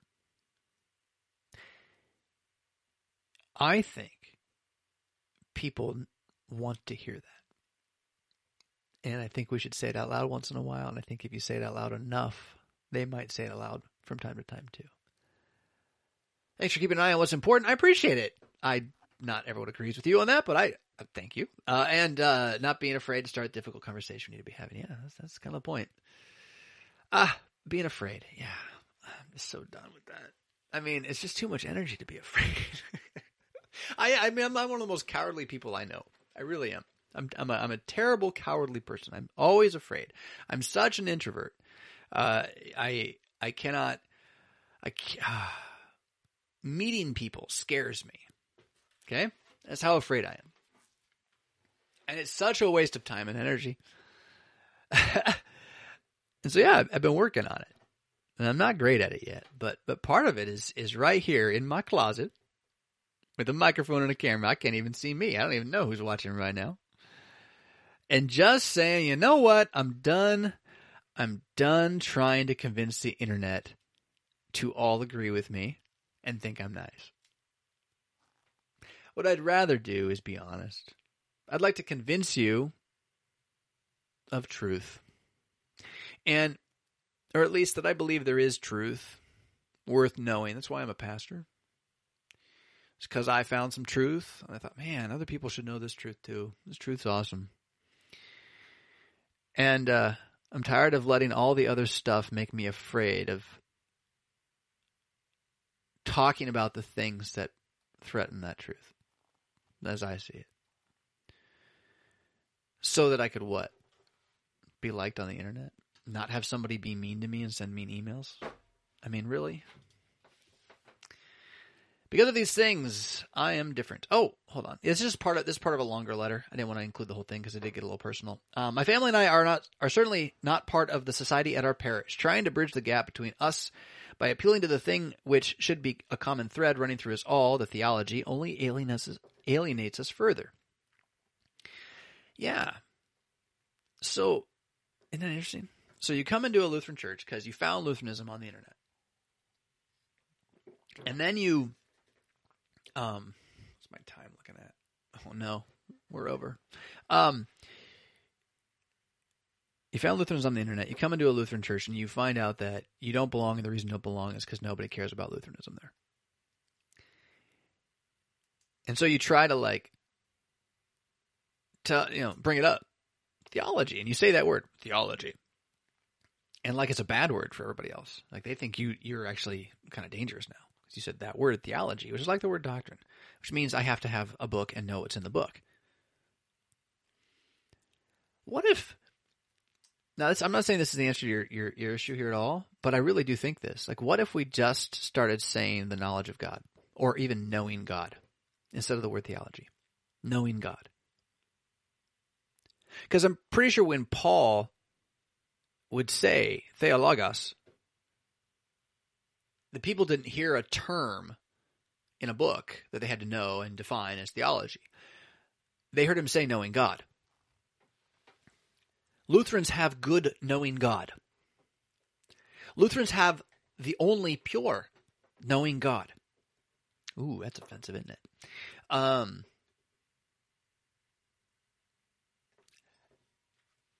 you should be careful because there's a lot of false knowing God out there. My issues with English, man. My issues with English. Uh, and like we've let ourselves be defined out of the language. Um, to people who want to have the divine service at 8 a.m. so that the rest of Sunday isn't ruined, that was a real argument for keeping an early service. yeah, it's pathetic. Uh, I'm some kind of nerdy pedant. Yeah, well, you probably are. Uh, I am too. Uh, we just don't relate to each other. Yeah. And most aren't interested in relating, besides a handful who attend Bible class each week. I know because I tried. I've ceased trying. Yeah. Yeah, that hurts too, right? I get the impression, though, I could be mistaken, that we have a bad case of moralistic therapeutic deism. Yeah, that sounds about right too. We worship God and country and traditional family values rather than Jesus. Too harsh, perhaps. I'm willing to accept that I could be wrong about this, and the problem lies with me. Well, probably that too, I would imagine. It's never, it's never just the other guy. The situation is frustrating, however, because we joined our present parish partly for its reputation for being confessional and for the classical Lutheran education my kids will receive attached to the school. That's interesting. That's that's kind of odd. So you're there to teach classical ed and be confessional, but you don't like the word theology. Have you talked to the pastor? You should talk to the pastor. Um, because I don't think that this would be like the agenda if the pastor weren't working on your team here. Uh, it seems like the people who were already there were hell bent on ruining things for which I came, and for what to turn us into Methodist? Question mark. Well, yeah, that, that might be the truth thereafter. Methodism jives with moralistic therapeutic deism far better in the, its knowing of God than uh, the Augsburg Confession jives with knowing God. Eh, moralistic, eh, Augsburg Confession cares about the morals, regeneration style. Therapeutic, eh, Augsburg Confession doesn't care too much about therapy outside of the conscience being alleviated by the blood of Jesus. Deistic, well, nah, it's truly a Trinitarian document, this Augsburg Confession. Even calling ourselves the Church of the Augsburg Confession, it doesn't, it just doesn't. What do you say? I've thought about this as I'm, I'm, I'm off topic here, uh, back on the last week's comment and conversation. Like, like, so, so what church are you pastor? Oh, um, no, nah, I said it wouldn't work as an answer. My, my, my buddy said, I think this is really interesting. He said, you should just say St. Paul Lutheran Church, but don't worry about the name. Worry about this. Tell them like some truth, right? What do Lutherans think? Don't worry about the word name. Or what, what's Lutheran mean? Well, don't worry about the name. And then say something. But that actually is part of my problems. So, so the first thing I have to tell you is that we don't care enough about who we are to actually call ourselves who we are. Instead, we call ourselves something that does say who we are, but only in a way that you have to spend three weeks in a class to know. I, I mean, it's almost Gnostic. Kinda.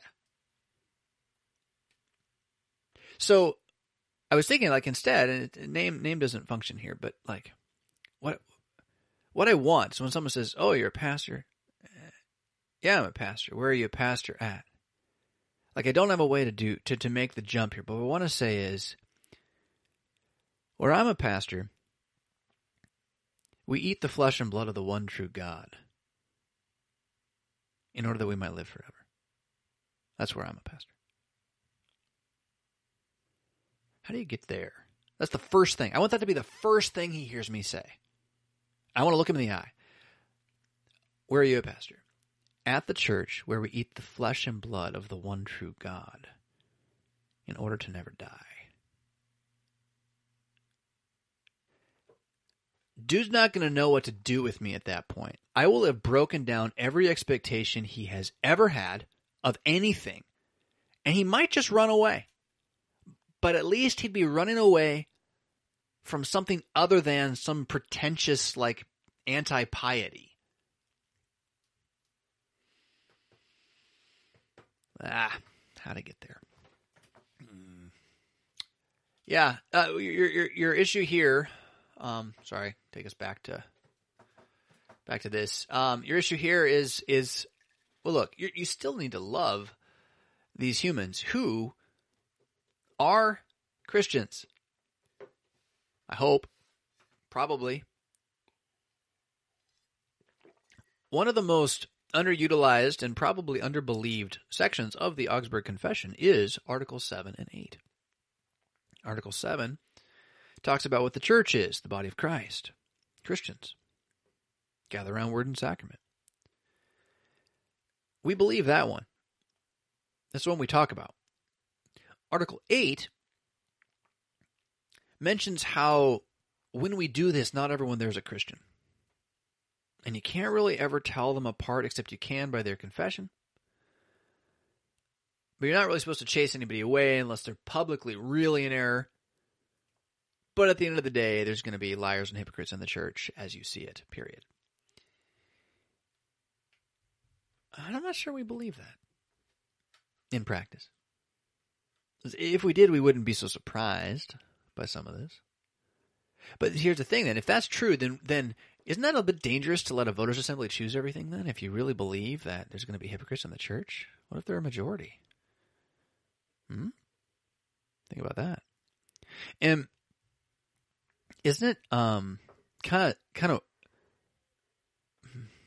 irresponsible if you really believe that to let everybody who says anything to you about anything in the church influence what you do as a church? every reason that's given for what service times, like you said. Now, I'm not saying that guy's not a Christian. I'm saying like everything somebody says should be assessed in the fact that well, he might actually just be saying this because he's a fleshly human being who doesn't believe anything at all and wants to destroy the gospel. Because there's some of those in this room. There's bound to be. And we're all forgiven by Jesus, and so we treat each other like we're all the saved ones, but we got to assess what comes out of our mouths a little more carefully than just assuming we're all here in goodwill for the good of the the church. So your task here is to love to love the people who you do not connect with. To strive to not be alienated from them, even though they want to alienate you, to repay good for the evil that you have felt. You say you cease trying, well, so repent. You got to start trying again, my friend. Try in a way you haven't tried yet. Make sure you're talking to your pastor about it. And then keep with me on this uh, this bit about what if we took all of our big theological words that are Greek and just set them in English instead. It doesn't quite work for Bible study, but that's already in English. Well, the Bible's not. Bible's Greek. Book study. um, but theology, I'm looking at that word theology, I'm just staring at it. You wouldn't want to call it theology study. Knowledge of God. Knowing God. Knowing God. Talk about knowing God and how important it is to know God. Let's see what that does. I bet you it does something. I bet you it sparks interest. What is this? This is not a question. This is the standard layout for a QWERTY keyboard with five extra keys for your right pinky. Uh, this is a picture that I'm going to now move to the desktop because that is a picture of um, an article on a website I found that was marvelously intelligently about the study of keyboards. Keyboards. And uh, I talk about this in my podcast a little bit, so I don't want to overdo it here. But um, uh, this thing is so poorly designed, it might as well be the standard American diet. oh, poke. Um, the, it is, uh, it is I don't know how to say it. You couldn't design a torture weapon better than it's not just this one; it's all of them. A lot of it has to do with the placement of the keys, not only in terms of which keys are where, but in terms of then where they are with your hands and where they're supposed to be with how your hands sit. Mice actually have the same problem. All the ergonomic mice are going like this now, and I just as I do that, it feels so much better. The moment I do that, so I got to go spend money on a mouse too. Uh, well, that's what that roller bar is. I'm trying to get that roller bar to, to work instead. Uh, it's already had it. Uh, but the so the the big the big like piece to come out of this though that you just got to know. I just I because all my pain is like here. Well, what's there? Okay, so you got this key that that pinky never uses, right? So now you're just wasting a home row key, which is weird. And then what does the pinky do? It does this, this, and this, and also possibly along with the other finger that's kind of your half pinky that is so weak it can't even come up on its own. Um, that one. So you're always banging around with those two fingers on these number keys over here. So your pinky is doing more work than your thumb. Your thumb, you're only using one of them probably, and not the other one, which is stupid. It's so stupid. uh, and so, oops. Um, so that's why my pinky hurts is because I hit this key, and this there, this article had a study in this too. You probably hit this key forty percent of all keystrokes. Forty percent of all keystrokes is delete. No wonder your pinky hurts, man. Jeez. So, uh, all the things I need. I need a new mic stand. I need, I want this keyboard. So there's a, there's a number you can find that are really different, but the issue is part of it is the layout of the of the letters too. So I'm I'm trying to learn Dvorak just starting yesterday. I tried two or three years ago and I couldn't do it, but it's because I kept using QWERTY, which is what this one is. QWERTY. Uh, where is it? Over here. Q W E R T Y. QWERTY standard American keyboard layout designed, I don't remember, 40s, 30s, uh, questioned in the mm, 50s, and then through the power of the U.S. government was never allowed to leave. I'm not, I'm not kidding. Um, so there's a number of altern- alternatives out there, and some are, are make claims. There's all this stuff, but the, the most famous one's called Dvorak. Uh, there's one called Maltron, I think, which is pretty cool. But Maltron makes uh, your right thumb, no, your left thumb hits E, which is the most used letter. Uh, hits E, which is interesting. But um, I don't, I don't want to do that for another reason. So, so anyway, so Dvorak is not named for the letter arrangement, but for the guy who came up with this and realized, oh, you know what, we could be a lot more efficient. I could increase my typing speed from 60 to 200 by moving the keys and learning to type differently. Like not kidding. Like it's that better. And then it also happens to not butcher your fingers.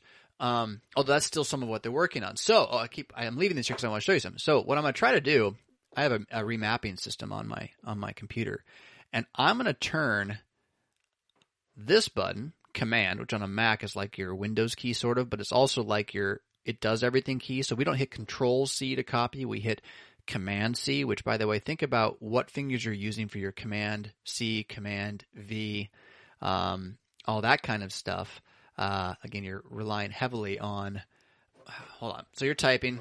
I got I, the article talked about it really well. Yeah, you're typing, and in order to get down there and do like pasting, you've got to move your whole hand out of the way. Now, I guess it is. I usually it's thumb.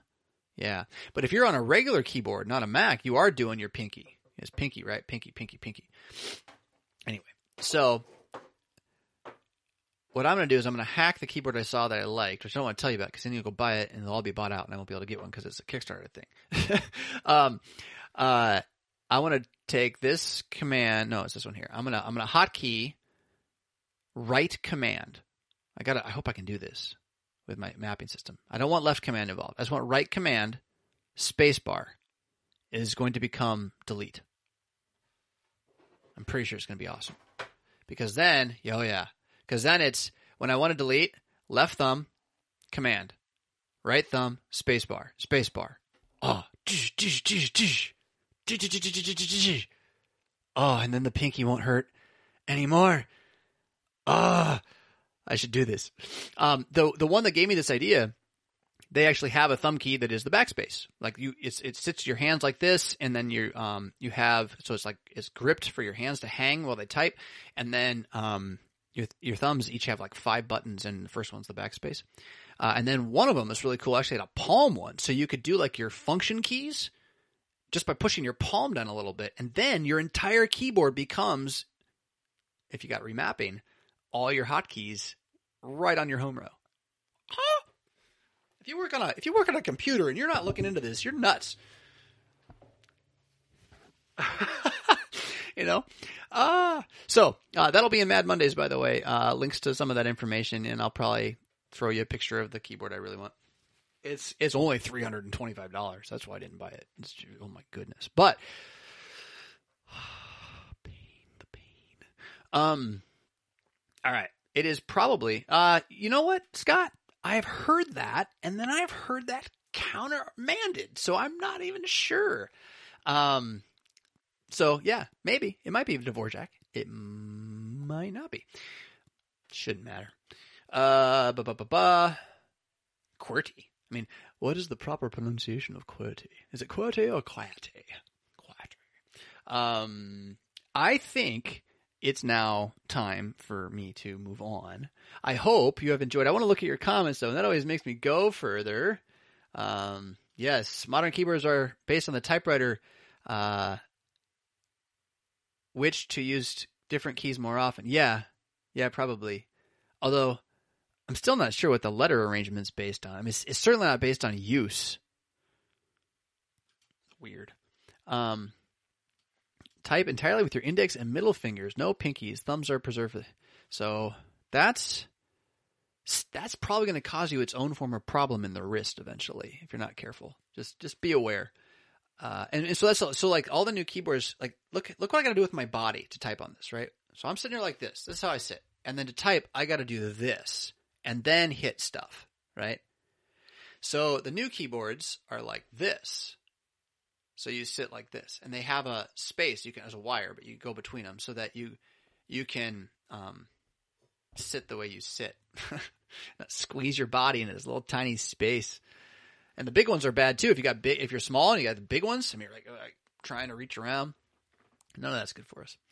Uh, all right. Any other like questions about theology? Uh, ah, that's good. Uh, didn't I hear that Luther did not want us to be called Lutheran? Yeah, there's there's history on that. I don't know. I think we just we lost basically. The problem was that everyone else called us Lutherans, not the Lutherans. The Catholics called us Lutherans. And at a certain point, they had defined the term of who we were, and at the very least, everyone knew what it meant. Uh, they knew it meant the people who are excommunicated by the Council of Trent for believing in grace and faith alone. Uh, so, so I, but he, he definitely didn't want his name to be part of it. And this is, why did the Catholics insist on calling us this? Because heresies are always named after the guy who taught it. That's why. So we've allowed those who think we're heretics to tell us who we are. And now we're bound to that name even though it's meaningless and we have no options and we're going to get angry at each other for even talking about the problem because somehow it threatens us to admit it. Ah. Luther did like the fact that his name sounds like the Greek word eleutheros, which means freedom. And for a little while he signed his name Eleutheros, although he stopped. I don't know why why he stopped, but uh, so, like, you know, first year seminarians like, oh yeah, I'm a Lutheran because I'm free. That's cool. I'm to do something with that. And then nothing ever happens with that. A Lutheros church. Freedom. But see, that wouldn't do. In moralistic therapeutic America, freedom is not the word we want to adopt. Yikes. Free conscience, perhaps. Uh, is this a reference to me talking about the flesh and blood of Jesus? Um, yeah, that's that's, kind of what I want to do. But you got to get from where are you pastor, right? They're looking for a name. Um, I thought about saying evangelical Catholic again. I did that when I was first out of the SEM, and it didn't go very well. But I, I might have a little more chutzpah on it now. Because the nice thing about evangelical Catholic is that again, no one knows what to do with you when you say that. And there are small groups in corners who are wrong who use this. I think there's there's a movement like that in the ELCA, but I mean they're not defining the term, uh, not at this point. So like when you say evangelical, everyone kind of thinks they know what that means. They're like, oh, those people in the big box church. And then when you say Catholic, they kind of know what that means. Oh, oh, those guys over there in the other big church. That's different. Like with like whistles and bells and stuff. Whistles, sense. Um, but when you put them together, they're like, wait, wait, wait. The one's over there, the one's over there, the one's over there, the one's over there. Well, what is that? You can't be both of those things. You can't be a Packers Bears fan. Who's your favorite football team? The Packers Bears. Wait a minute. Do you follow football? Yeah, I do. I've never heard of this team. Yeah, well, let me tell you about it. You know, I, yeah, I don't know. I, I, I don't know that I really want to use that term, but it's like just for the first meet and greet thing, right? I mean, I don't want to change the name on the sign. That's a lot of work. Just when you're talking to the guy who has no clue, how do you how do you get there? Though Catholic, what's that? It's where we eat the flesh and blood of God. You know that. Wow. Makes me think of there's a um there's a uh, King of the Hill episode. I didn't watch King of the Hill much, but I saw all of the clips that have to do with Christianity as people shared them with me in the early thousands. And uh, there's an episode where they're like searching for a church. They want to find a new church, and I think it's because they got a lady pastor at their current church. And the sad thing is they end up going back, which is kind of sad. But um, they go to these all these different churches, uh, and it's I know there's one where like they open the door and like this 60s Godspell rock comes out, and they just shut the door again. Um, but then uh, there's one where they're like talking about it at the dinner table, and this this one guy's like, "You got to be a real Christian to come to my church." And it's really funny, and you don't want to do that. And Lutherans kind of do that with our little like true doctrine, right? The way we the way we say it, not like knowing God, we have the truth. You should hear about it. Um, but there's something about the uh, the gravity that I don't think is wrong. I think we should have some gravity when we talk about who we are. Because our God is not like other gods. So it's not like you have to be a real Christian to come to my church. It's like, look, if you come to my church, there's a real God there. So, um, like, I mean, you're welcome, but maybe you should meet with my pastor first. Because, yeah. It's awesome. I'm to live forever. Come on, let's talk. you know, uh, uh, how how is that not what we believe? Did I just did I did I just do a liberal thing? Was that liberal? What I just said? Was that progressive? Was that revivalistic? Was that Methodistic? No, right? Was it Roman? No. Was it English? Yes. Yes, it was. Speak American. Um, cool. You all, thank you for watching this morning. Those of you who've been here all all morning. Well, goodness gracious, what are you doing? Did you at least get yourself a cup of coffee or something? I'm gonna mod some Fallout today. Bad idea, but I'm gonna do it anyway. And um, if you get a chance, Echo was mentioned in the comments. It's an all right book. I'd appreciate you buying a copy. Uh, broken, not up there anymore. But also, I heard it's in a reformed bookstore on the East Coast. That's pretty cool that's kind of what I wrote for. Uh, that's neat. So maybe pick up a copy if you haven't picked that up before. There are the end of the world stuffs from Pastor Wolfmueller and myself. You can find that by looking for my name and my author page at Amazon.com. I've been thinking about how, goodness gracious, I should probably just try to do more of those. The issue was always with there's too many typos, blah blah blah blah blah. Anyhow, you pick those up if you if you all buy a whole bunch of them. If that goes from the average of fifteen dollars a month or so in sales that Amazon gives me, if I see that bump up to forty five bucks for December, I'll do more. We'll get more of those done. I've got them. I've got the podcast. Just have to get it, you know, trans transliterated, transcribed, and then edited. And the the trick is, is transcription and theology don't go well together. Uh, uh, so there's that Patreon. I always do appreciate your Patreon supportage. Uh, if you feel like buying me a keyboard, reach out to me. I really like that keyboard. Um, or if you know about a good overhead attachable mic holder that won't fall out all the time. Um, and you can point me to a link where I could try to buy it. That that would be great. Uh, what else? Mad Mondays newsletters will be in the subscription page below. Again, stuff coming up this next week. I'm going to talk about Fallout a little bit in Bethesda. Uh, let's throw you a link to that. Uh, more about the Dvorak links and keyboards, and there's some other stuff in there too. Um, like the video 41.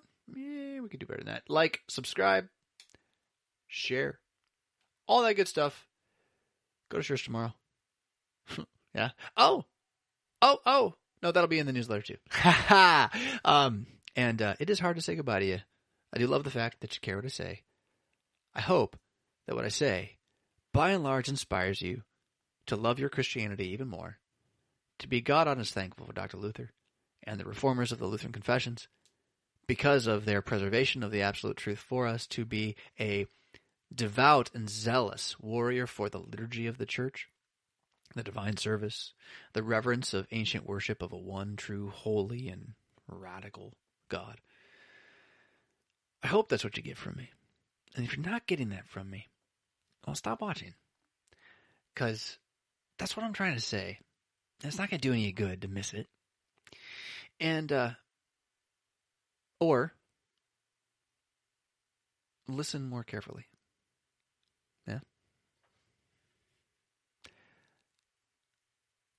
I'm gonna. I remember. Do you know what I'm gonna remember? Don't wall in the muck. Rock on. No doubt the facts have been exaggerated. Well.